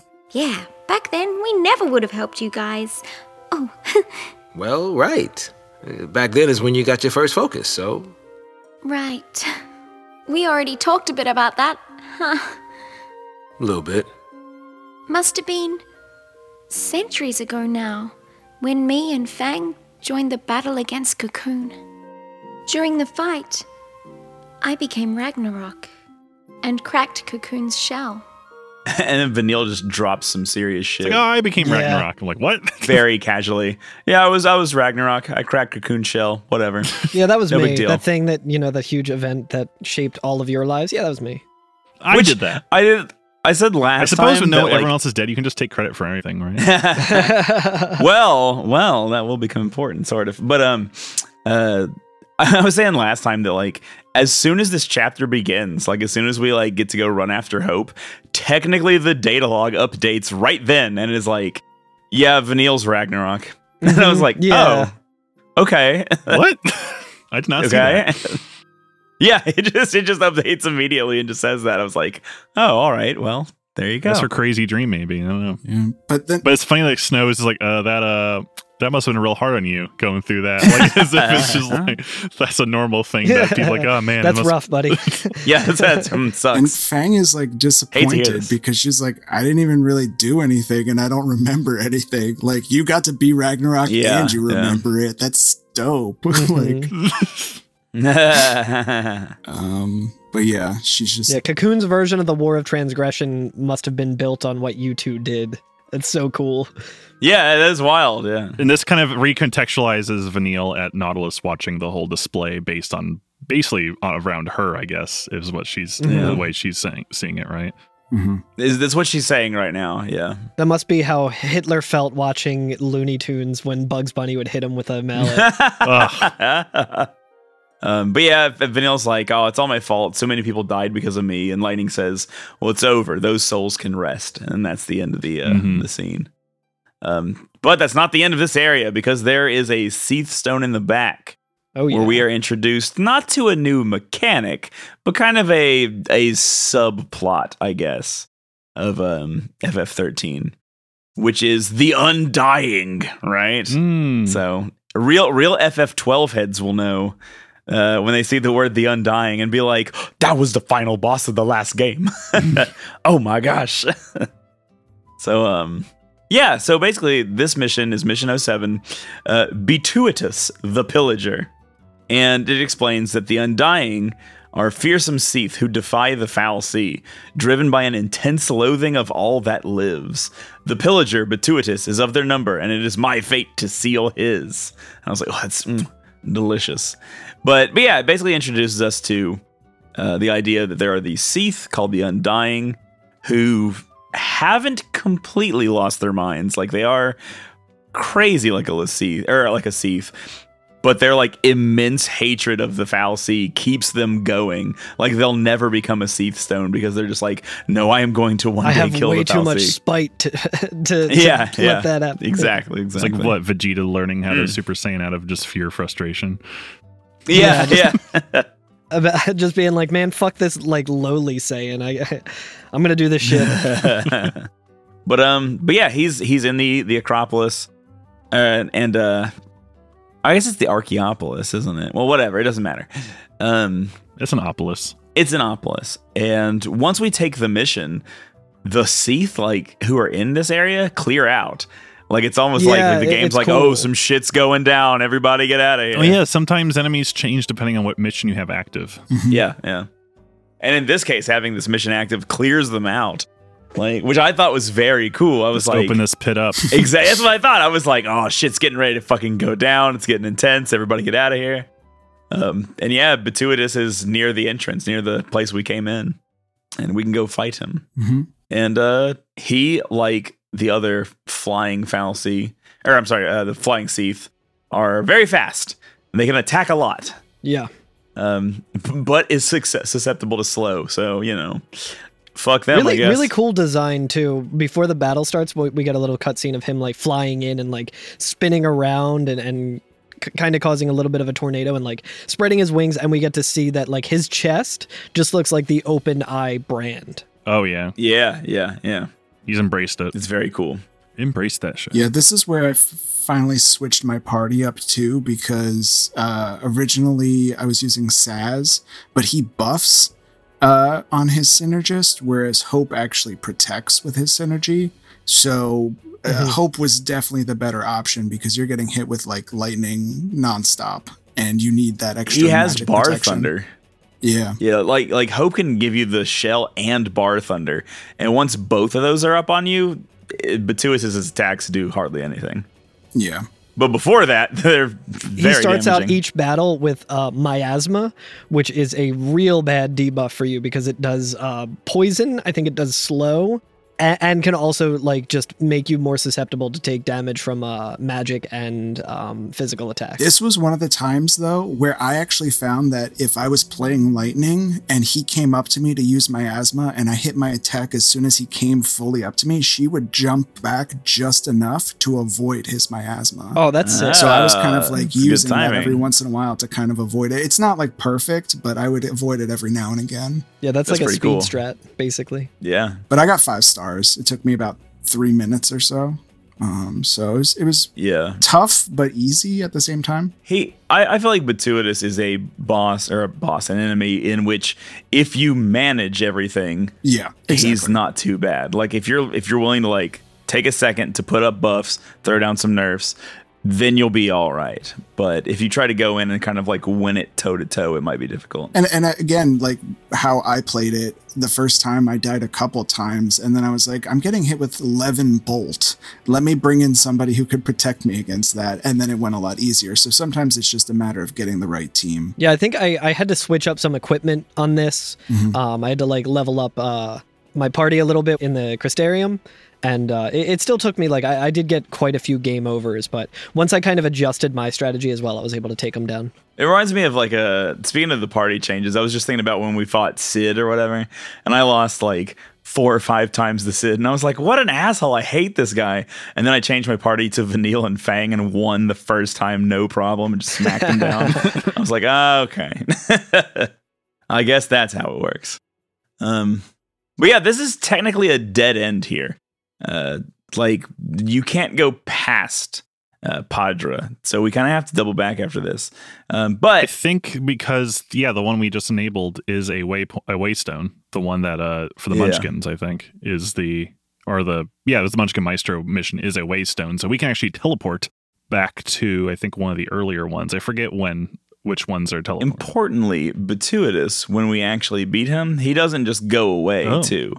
Like uh like every other enemy, right? Like Bituitus kind of flies away in a little small cutscene. Yeah. And Never to be seen again. yeah, yeah, yeah, I'm sure. Yeah, we'll never see them ever again, especially not for the last mission. Um and, and they they like kind of turn into like a crystal chrysalis, Mhm. I guess. Like a like a wormwood, right? Like pod turn into a butterfly kind. kind of thing. A pod. They encase themselves in a crystal pod, and there's nothing you can do to that pod. It just is sitting there for now, and so we kind of have to leave and go back. Isn't it like surrounded by like multiple Cie'th stones, like almost like The encasing sea it? stones wake up and then teleport away, I believe. So you have to like Oh, okay. find those Cie'th stones and kind of like do those missions to bring them back. It's like a whole Interesting. Yeah.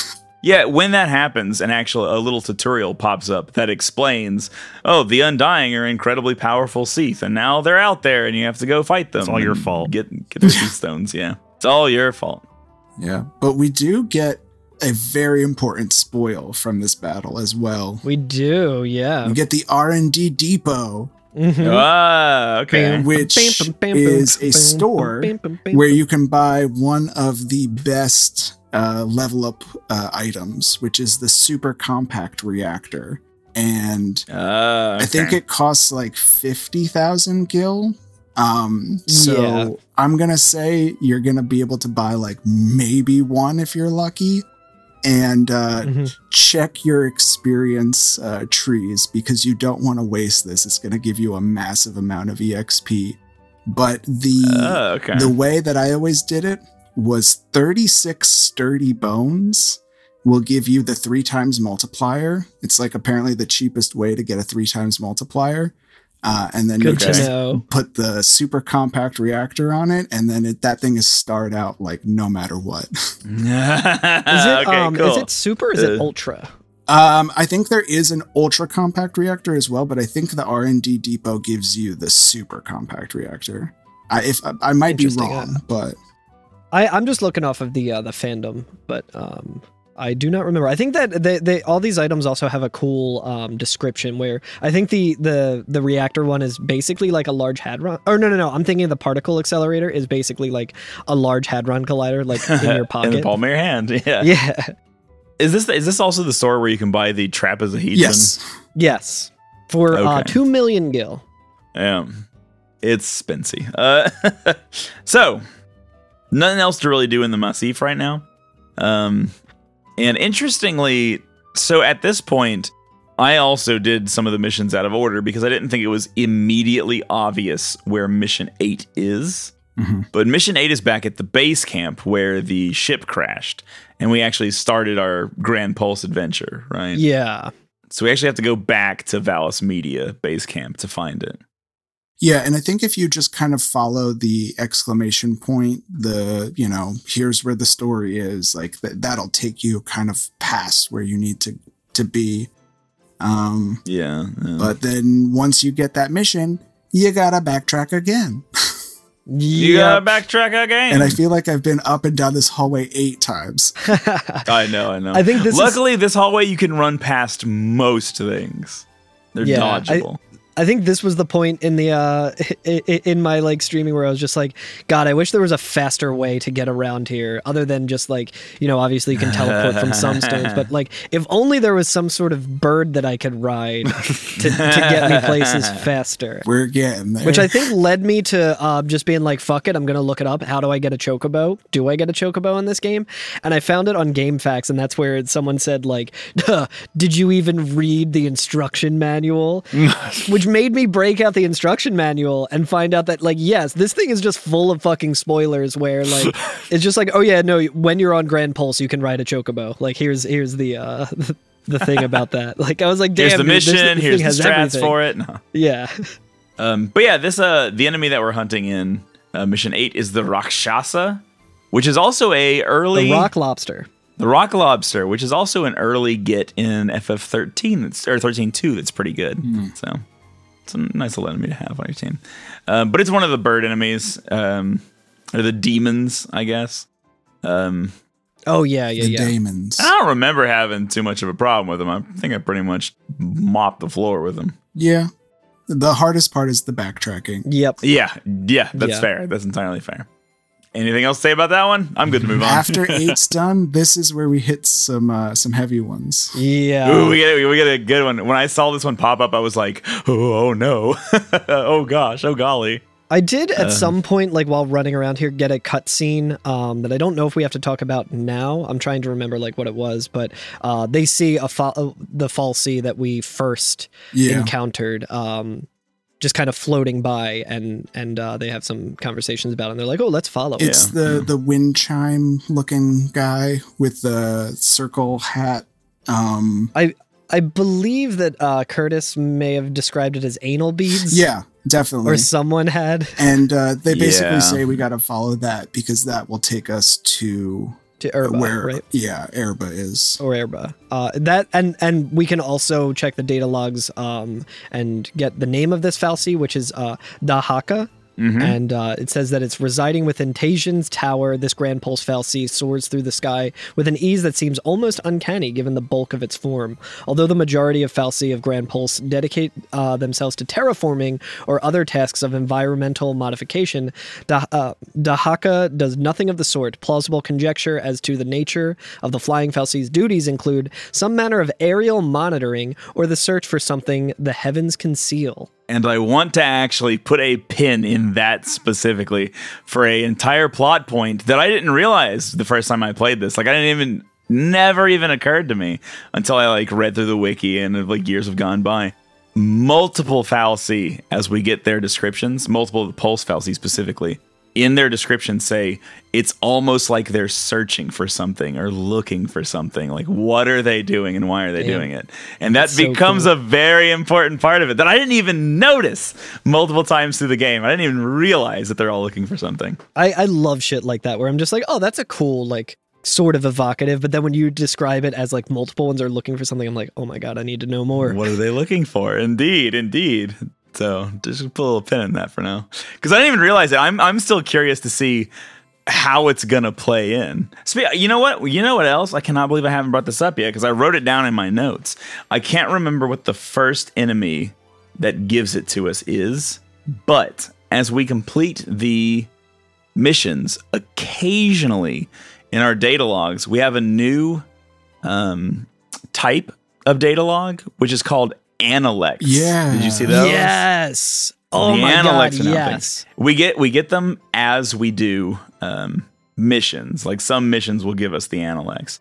And how would you describe them? They're, they're like writings, like ancient The writings first from one Pulse. that I got read very much like a like almost like a poetry sort of thing, like a um They're very poetic. like a yeah. like lyric, not in like the song sense, but in like a, a, a lore written in a certain type of poet poetic way to describe something that it's not just like exposition; it's like very like flowery. Um, I'll give Yeah, you one guess how many of these there are. Is there 13? 69 bam, bam, bam. But now, but yeah i'm very excited to read more of those i when i found tho- those data logs i was like yes dude this is my shit What was the first one that we found? uh, the first one is after mission three, and it is Analect number one. The Vanished Gods. Yep. And it, and it as as it kind of says, is about the the beginning of Pulse and how God vanished. But it basically says that there there was a a God who um, forged uh, the planet and he created l'Cie. Uh, he created fal'Cie, and then he departed. Should we just read? Should we read the poem? It's kind of interesting. yeah yeah just go ahead and read it All right, we're gonna read it because there's like also bits in there that I haven't translated myself yet as to what it's actually talking about. So maybe the listeners will get something out of it. But it says, "Luminous lamented, for creation spiraled unto doom. Stout fashioned earth that future might take root. Sage turned mind's eye inward, seeking truth profound. The fool desired it not, and soon was made one with it." Maker forged the sea, and from fragment Maker's own, Maker forged man. From traces once divine, In time, the gods departed, leaving all by their hands rot, fal'Cie as man forsaken, orphans of a maker absconded. So it's like very so cool. very poetry, very like biblical. Um, Very uh, Homer Simpson watching Twin Peaks. Brilliant. I have absolutely no idea what's going on. yeah, it's, it's really good. Um, yeah, it, it definitely reminded me of being like a Catholic school kid who every now and then would have to do a reading at Mass where I open up like the scripture and read a passage that's either like very straightforward Yeah. and easy to read or things being like, I have no fucking idea what any of these words mean. Yeah. There's another one that we get for mission six, which is Analect number five, called The Age of Fading Glory. And that one I don't really need to read. It's not a, uh, a poem like that, but it's written by probably somebody else. Lou Bega. But, but yeah, it's, it's like a very short account where um, it's basically like a little essay. And a guy's like, we on Pulse are fighting against Cocoon, but yet we fight ourselves all the time. If we don't come together, we're going to destroy ourselves before Cocoon even has the chance to do so. Yeah, which Um, is interesting knowing the context that we have of like Vanille and, and Fang being like, oh, this place used to be like bumping. Like, where where where is Yeah. everyone? Um, and it, it does mention a civilization, I think, called the Hyri, where it says, even Hyri at the height of its glory, laid to ruin by a menace greater still. Surely those vipers within that floating nest look down upon us with self righteous scorn to see the decline of our once great civilization. So that gives us like a little context of what Pulse was like uh, in the before times. Mm-hmm. Um, and, and while we're on it, technically we haven't done Mission 10 yet. We're getting ready to talk about it here in a second. But I'll just go ahead and read that one real quick, or at least talk about it. Where was it? Here we go. Once we beat the next mission after the one we're getting ready to talk about, we get one called Hollow Hope, which I think is the first time we actually hear the name Lindzei in the game. And Yes. I mentioned multiple Yes. times that like that's a thing. But it basically it says that the Viper Lindzei, as they refer to it, um, created Cocoon. Like this was like a fal'Cie or a god or something that created Cocoon fr- from Grand Pulse for some purpose. Who knows, right? And then it like tried to convince mankind to move into it and was like, "Hey, I've created paradise for you. You should live here instead of on Grand Pulse." And the author of this is like, "Oh, but these idiots who lived on Pulse in ages past, they were fooled by this serpent and moved up into Cocoon, and now they're our enemies. And they are not men, but slaves of the demon Lindzei." Um, which I think we know why, assuming that the current Pulse's purpose is the same as the old Pulse's purpose.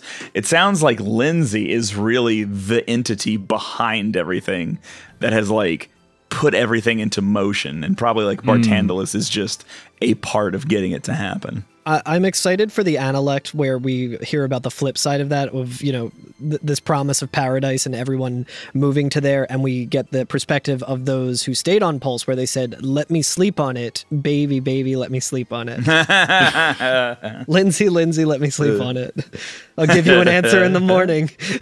But this is like what I was talking about, like like way early in this season where I was like, oh my god, it actually has like Dark Souls storytelling kind of thing where like if you didn't look at this stuff, like I never knew this. I never knew any of this. I played 13 before, and if you were like, hey, who created Cocoon? Who is Lindzei? I'd be like, man, I don't fucking know. Like that's not a plot point that happens in this game. And yet there it is right there that there was this god or fal'Cie or whatever that put all this into motion. Like the the actual story of the world you know less about lightning and friends. They're just a small part of it like a catalyst in the whole thing.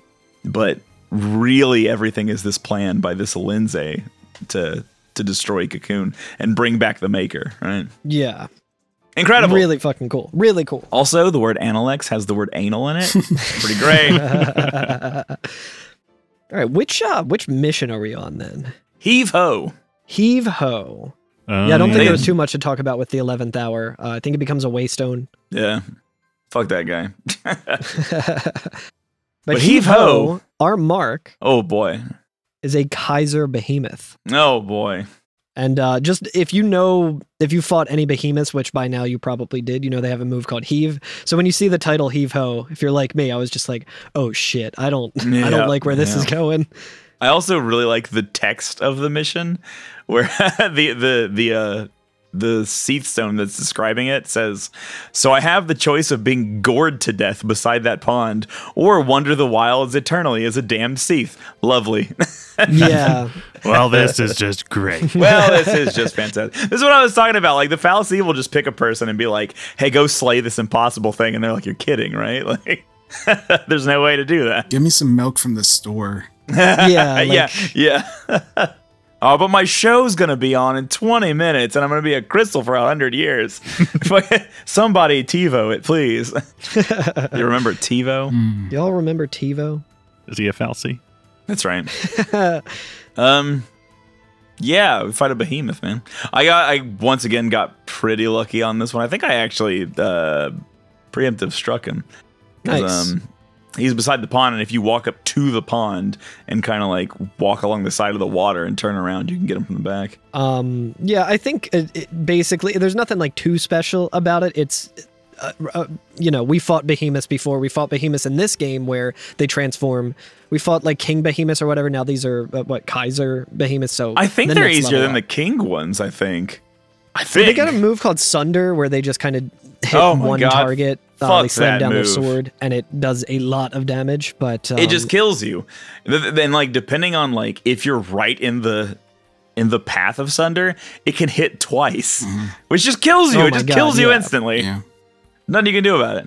So my my strategy for fighting behemoths in this area is don't have them attack the person who you're playing as. Yeah. How, how do you do that? I don't know. You just fight them enough until they don't attack the person you're playing Don't be as. sentinel. Yeah, s- Sentinel, yeah.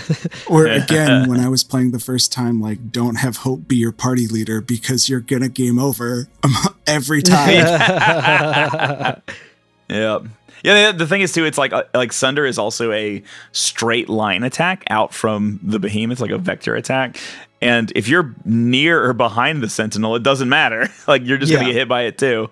So like you know, just don't get hit by that easy. That's one of those things too where it's like now that I've like dug super far into the battle systems, I'm like, oh, how good would it be if I could do this? How how good would it be if we could switch out characters like Final Fantasy X? How good would it be if we could change equipment during the battle? How good would it be if we could designate a, a zone for the Sentinel to be in so that we could have our team like be more? And then I'm just like, well, that would just make it so much more broken and and easy to like just do whatever and like make trivialize everything.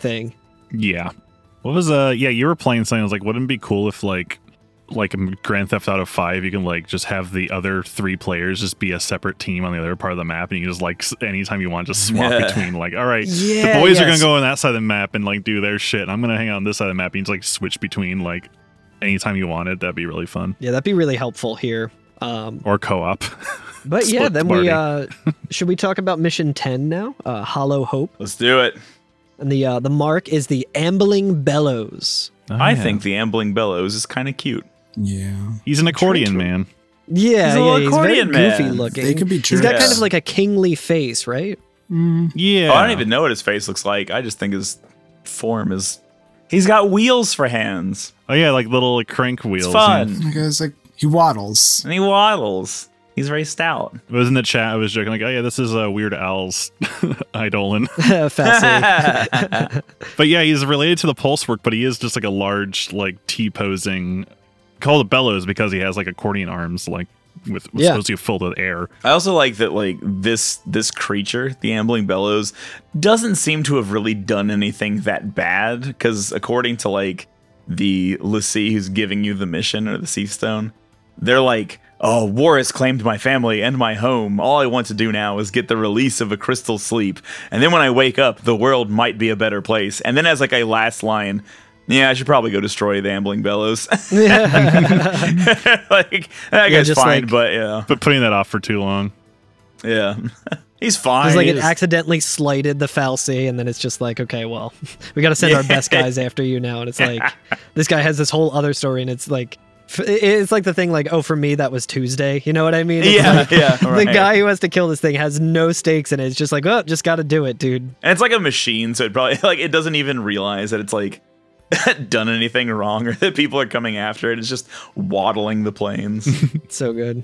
It is kind of lost because we don't really see these enemies until we go to uh, another area. Actually, is this enemy behind the the good CP fight where we see um, one of those giant wolves and a behemoth king fighting each other? Yeah. It might be. It's it, it's around that area, which is a, a It's nice on that side of the um, map, yeah.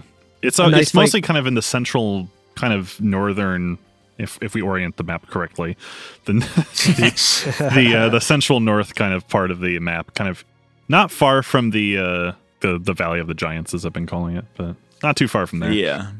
But yeah, there's a there's an uh, an encounter there where there is a behemoth king and one of those like Ugallu type enemies that are fighting each other. So they both start with half HP, and if you attack them, you'll usually get a preemptive strike, and you can quickly take out that behemoth king, and then the Ugallu's not that tough. As long as he doesn't transform. Yeah, you can get the Behemoth King before he transforms. Yeah. But As long as uh, you get the- him before he transforms. the past two times that I tried doing it, I was just like barely too late and just was like, well, now I got to fight this thing. But if it does, um, if it does fully transform, he's still fighting the other guy, so you don't really have to worry about it as much, and it it becomes you know more manageable than if you were just fighting a, a behemoth. And you get uh, it's six- more manageable with the exception that occasionally he will turn around and attack your party, and Yeah. occasionally it will be Sunder, and occasionally it will be aiming at your party leader, and so you just lose, and you're like, "Come on!" You, Yeah, you can get yeah. an easy preemptive on these guys though because they're so wrapped up in their fight. I found that if I just like sit somewhere, sometimes they would even knock into me, and then I would get the preemptive. Yeah, yeah.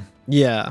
How about the ambling bellows himself? That wasn't a very hard fight, right? No, I remembered having more trouble with them later on when it's like not in a mission form because I believe their ability is they can power up other mechanical things. and they can call them to them Yeah. later. Yeah. yeah. So in this, it's just kind of you know he has no friends around here. He's out of his element. So um, I think I did get a game over once, but it wasn't like it was. uh, I I don't know why. It was just uh, like the second time I did it, I got five stars. So I was like, oh okay. well, let's smash through eleven because I want to hear Carl talk about twelve. So Oh, man. the uh, the next one, uh, Pride Before a Fall, we fight some Mudraa like we've already fought, and they are on the steppe this time. You know, don't let them call it Behemoth King, and it's fine. Yeah, exactly. no big deal. Um, and they are near a a little path, like a little um, not a ford because it's it's not over the water, but uh, uh like the beginning of a canyon, right? Like um. We kind of walk into it, and we go back, and we're introduced to another new mechanic, which is a Cie'th Paling, which is a uh, an energy wall that's created by a nearby Cie'th stone, and so basically it gates our progress in that direction until we take care of the mission that that Cie'th stone is going to give us. Right. Yeah, you a- need to place the Lord vessel before you can get into Lost Izalith. Basically. That's right. That's right. And then we can then we can actually finally teleport around. Um, there is a Cie'th stone next to this paling, and Carl, would you like to take it away? Sure. This is uh, how how is it pronounced? Uh, Geiseric the Profane. I- Geiseric, yeah. Geiseric the Profane, the Undying, so another one of these. Uh, fearsome Cie'th who defy fal'Cie Will, yada yada yada. Um, my focus is his doom. He is said to lead a horde of Cie'th on the steppes western uh, benchland. To think you would become such a Cie'th, uh, Ge- Gesteric, you who could not harm a fly, whatever part of you lingers in that grotesque prison of crystal and flesh must suffer. I will set you free, my friend. So it's like a cool trope of like the person that became this, you know, undying Cie'th um, was like very kind hearted, very like loving and caring and stuff. So of course he's going to become this horrifying monster in his like hellish afterlife. Um, and this is the fight that I stubbornly like I got close enough on the first attempt with it to like be like, oh, okay, you know, I can make this work with this party. And then I spent two hours trying it over and over and over again and just dying and getting destroyed each time to where, like, basically my build made it so that if I got lucky, I could make it manageable. And if I didn't get lucky, then it was just try again. It was literally just waiting for RNG. I, I also want to point out that while I was doing this, Zwanzig was in my chat and he said, I think I would also be struggling with this fight doing it the way that you're trying to do it. And I was like, I'm going to fucking do it. And I finally did it. It was a very, very like scary way to end it because it, it was about to do a big attack that would have killed me. and I was able to take him down right before That's that the happened. thing, right? Is that he has a physical attack that does just a devastatingly large amount of HP. Yeah, so the the th- uh, this thing is just a big uh, like trollish uh, kind of undying Cie'th. It's got a big like hammer for a hand almost, and when you I guess when it gets to a certain threshold of HP that has been done to it, it'll use a move called Murderous Might that will add another target to the fight, which is its its hand and it'll do a devastation attack i forget what it's what it's called and it will just do massive amounts of damage. So i had to like respec quite a few times here and change paradigms and and and kind of focus on like only doing attacks that would deal any kind of damage to him and i needed to give um like i fully leveled up an accessory that gave uh a lot of protection to lightning and it was just like a lot of trial and error of um just resource management of my party. You could target the hand. Yeah, so not at the start of battle, which is which is kind of confusing. Ah. So I was like trying to do a thing where I was like, okay, I'll wait until it uses murderous might, then I'll use the Librascope so I can get all of the information on it and stuff. And and like eventually I just got into enough of a rhythm to where I was like, I can juggle this motherfucker, and if I get lucky, I can juggle him enough times to take him down before he can kill me. So I think like the the final count of this fight for me was like 200 to 1, but the one that I got it was all that matters. so, I'm gonna tell you all about a little thing called Tri-disaster. oh yeah. because I used Snow Hope Lightning for this, who all have Ravager. Mm-hmm. Um, I spent my first turn, or I guess a couple turns, with Ravager and Commando for Lightning and Snow, and having Hope do like Bravery and Faith to get my attack power up. And then I went Tri-disaster, and he staggers at like 160 or something. It's really He, low. he's very easy to stagger. very sort easy of. to stagger. Sort of. He's very easy to build the stagger bar on, but the reason that it becomes so difficult, um, you can't launch him if he's doing an animation, and that animation could just be him walking forward. So, like I was Ah, saying, if okay, you get lucky, you can have like for me, it was Fang would run up and use launch. And if he wasn't in an animation, then I could kind of time it to keep just absolutely getting his his stagger up to 999 and keep him in the air. But like on the last time when I finally beat him, I didn't hold the juggle. Like I, I like used a spell too early or something. So he fell to the ground. He, uh, I think at that point, he he then killed Fang, and he only had a little bit of health. There, Oh, there was a couple of times where I had a sliver of health left and got killed in the last second. Oh, like, no. So I thought it was going to happen again. It was like two hours on this fight, and he's slowly just kind of walking towards me, getting ready to use the attack, and and I was like, I don't have time to switch to a healing thing. I just need to go, and it was just like Vanille and Lightning ravaging him, and then finally killed him, and I was like, oh my god, thank God.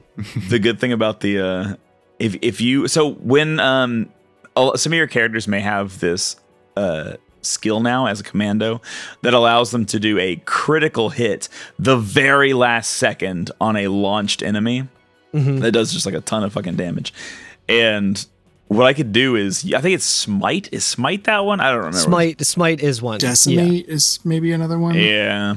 But you smack him down, which causes a little recoil. And Geiseric staggers so quickly that if you do have Tri-disaster, he'll stagger in one go round. So I would use Smite, switch, and before he could recover from his staggering animation, he would be staggered again. Like he hasn't even gotten one move. And then I just launched him again. And so I don't think he ever attacked me, ever. like in the entire fight. I was just like, no, you're staying up there.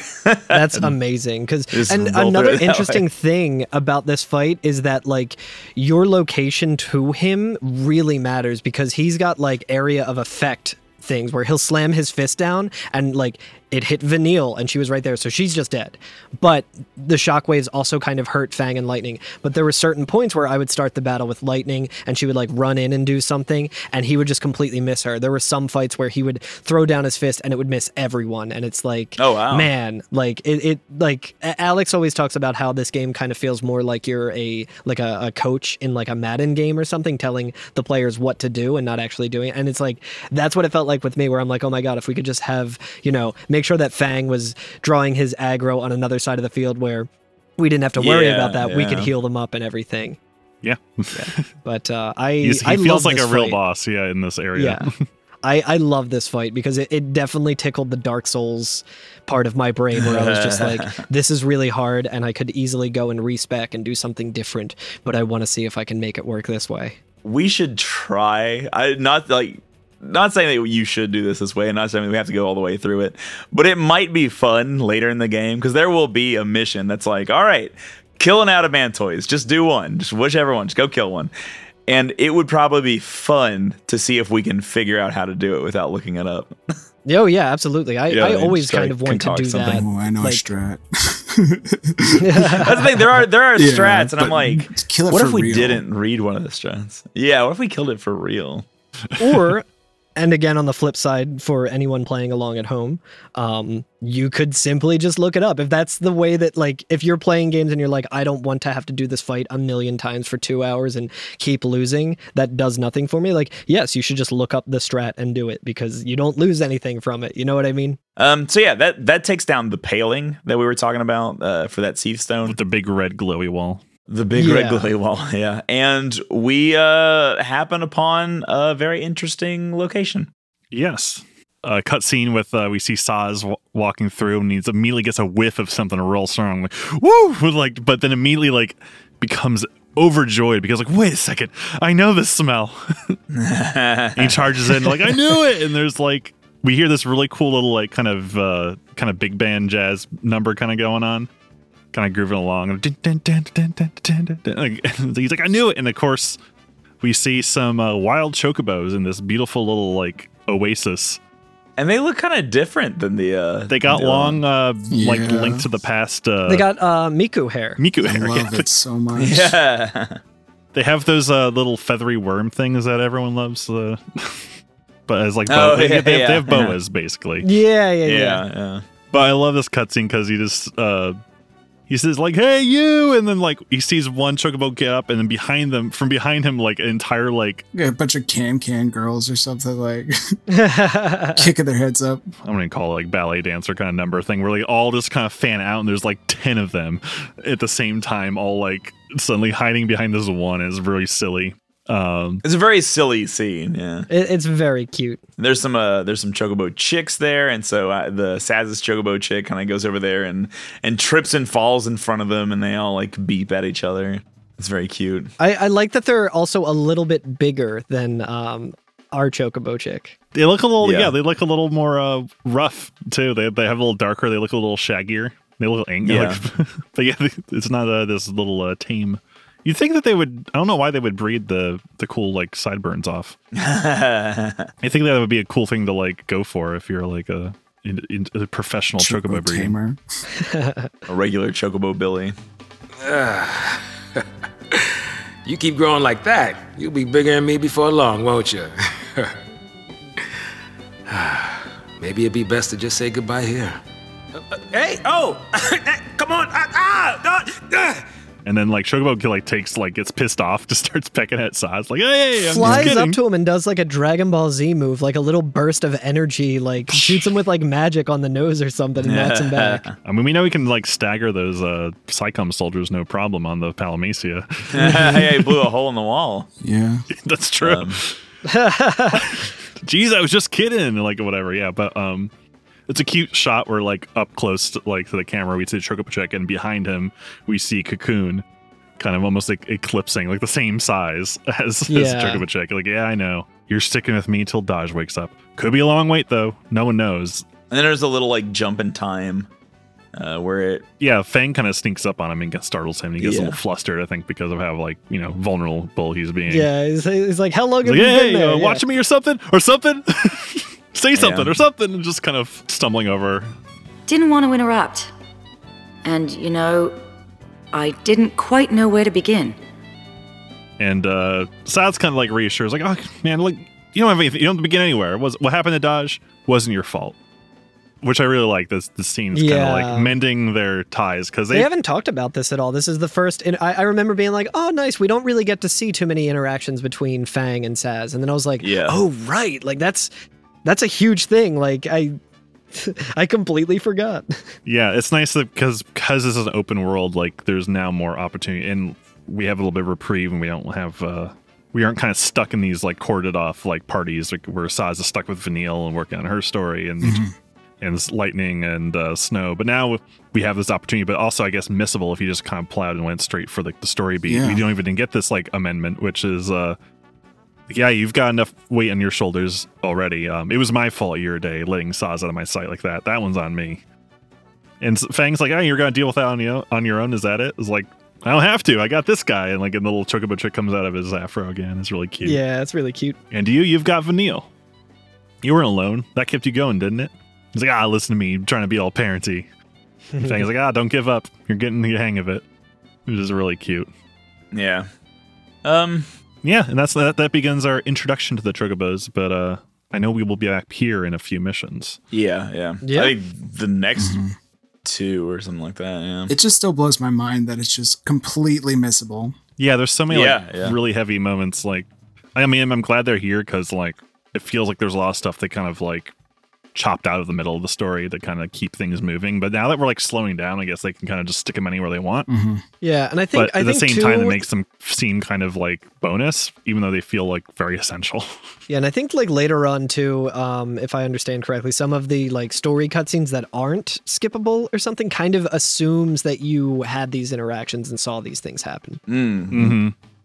That's true.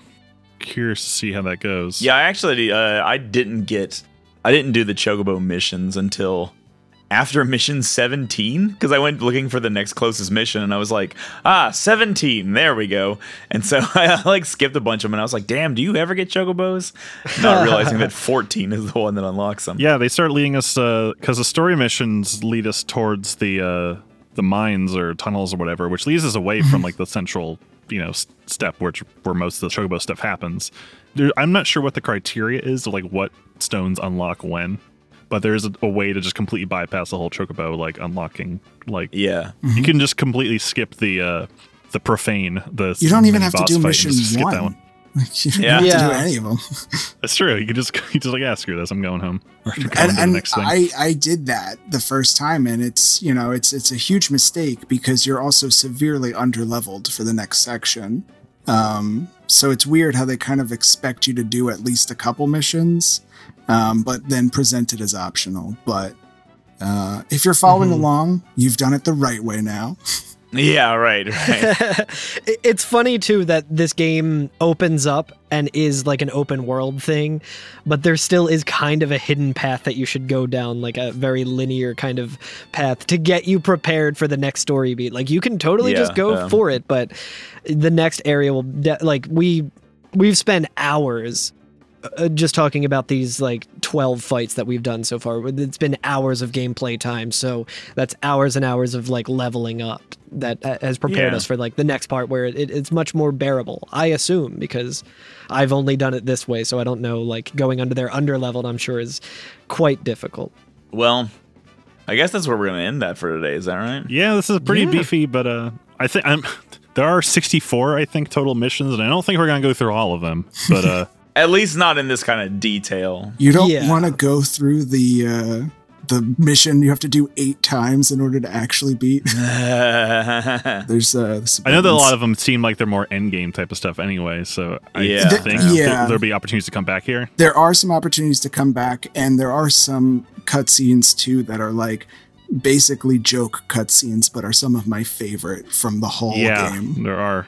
There, there are some areas in the steppe we still haven't talked about, and so I think next episode we'll probably finish up talking about the steppe, and then go into uh the subterranean. yeah yeah makes sense Yeah, because some of the missions, like actually, it was I think I'm not sure if I recommended it or or how essential they are, but the first 18, I think, missions are kind of all you need if you want to be able to like kind of speed around because that gets you all the waypoints. I think. Yeah, on pulse so if you if you want to backtrack um it's much easier once you kind of for me i I, was think trying to 17 just and 18 i think are like the next two maps i think and Yeah. actually, I, I think uh like 19 to like 26 are like doors that open up in one of the areas. Like you have to do them Yep. to just get through the area. stuff. So.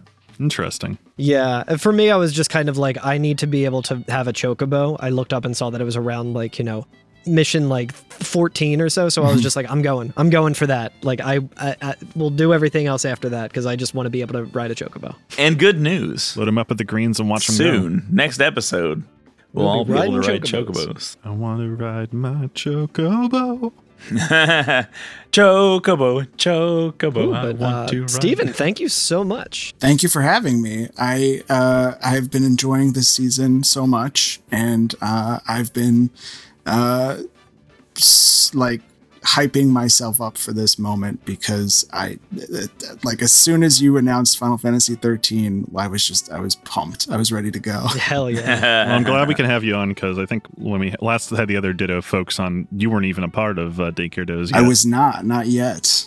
I uh, I Mhm. forced myself onto the podcast, and we much like myself.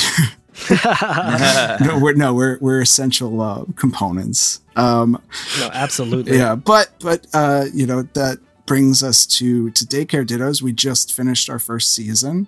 Um, Or Nice. generation, I guess, yes, if I you want to call it. generation season, whatever you want to call it, and just in time for the uh, the new game too. The uh, Scarlet and Violet coming out soon. the day this releases, I think it comes out. Um, Yeah. the Fuecoco If it's- game. Yeah, I think it's this Friday. Um, but either way, we are having um, a poll on our Instagram. Uh, so if you go to Daycare Dittos on Instagram, we just have like a short little poll where people can vote for like their favorite starters uh, or which Pokemon they think are the coolest. We're just trying to get like kind of a community driven list of the top 10 Pokemon or It really felt like I'm filling out my like census, like Yeah. Census- how many people are in your household? Uh, which Pokemon? How many you of them like Clefcade? Yeah, oh, all of them. Um, All of them. but uh, but yeah, if you if you come to our page and fill that out, we would absolutely love that. And uh, you can find me and the rest of the daycare dittos through uh, through that Instagram. That's that's where we post most of our stuff. So Good pod friends. I mean, in fact, we've recently added a Daycare Dittos channel to our Discord. I, I was gonna say, yeah, I think this is it's funny timing because um, I was thinking about how you guys don't have a Discord, and a lot of people in our Discord are always talking about it, obviously because we're we're so closely related as you know, just friends and and podcasts. And, yeah, and we Um, advertise. Nonstop. So I was just like, fuck it. I'm just, I just like was one day I just created it and then I messaged Dave. I'm like, hey, uh, I did this without permission, so let me know if you want me to get rid of it or whatever. But uh, yeah, like we have, we're your unofficial Discord server if you want. And Dave was like, oh yeah, no, that sounds good. Because I mean, like mm-hmm. obviously, like you guys do so much, so I- I feel like throwing on top of that having to manage a discord server is you know a whole other a whole other thing so i was just like well Yeah, We'll just best just to let Alex do it I like just- I do. I just I just want to talk about daycare dittos on a Discord. So I was like, well, I'm taking it upon myself to do this. I think Alex had the same idea, and then I was like, oh yeah, I'll ask Dave about it. And then I was like, I forgot to ask Dave at the wedding. I forgot to ask Dave. About I forgot to go Yeah, up to that's Dave right. at his wedding and ask him if I could create a Discord channel in my Discord for his podcast. it was like, what? We- We're all we're all family here, yeah, yeah, um, and uh, we'll have to find a reason to get Sarah on soon. definitely. yeah, absolutely. We'll find a reason. Um, Maybe she can play uh, Mystery Dungeon with us or something. uh, oh hell yeah! what what's that new game? I was just texting Carl about it too. Like Orphan of uh, Stranger of Paradise. Stranger of Paradise. Man, though that game looks insane.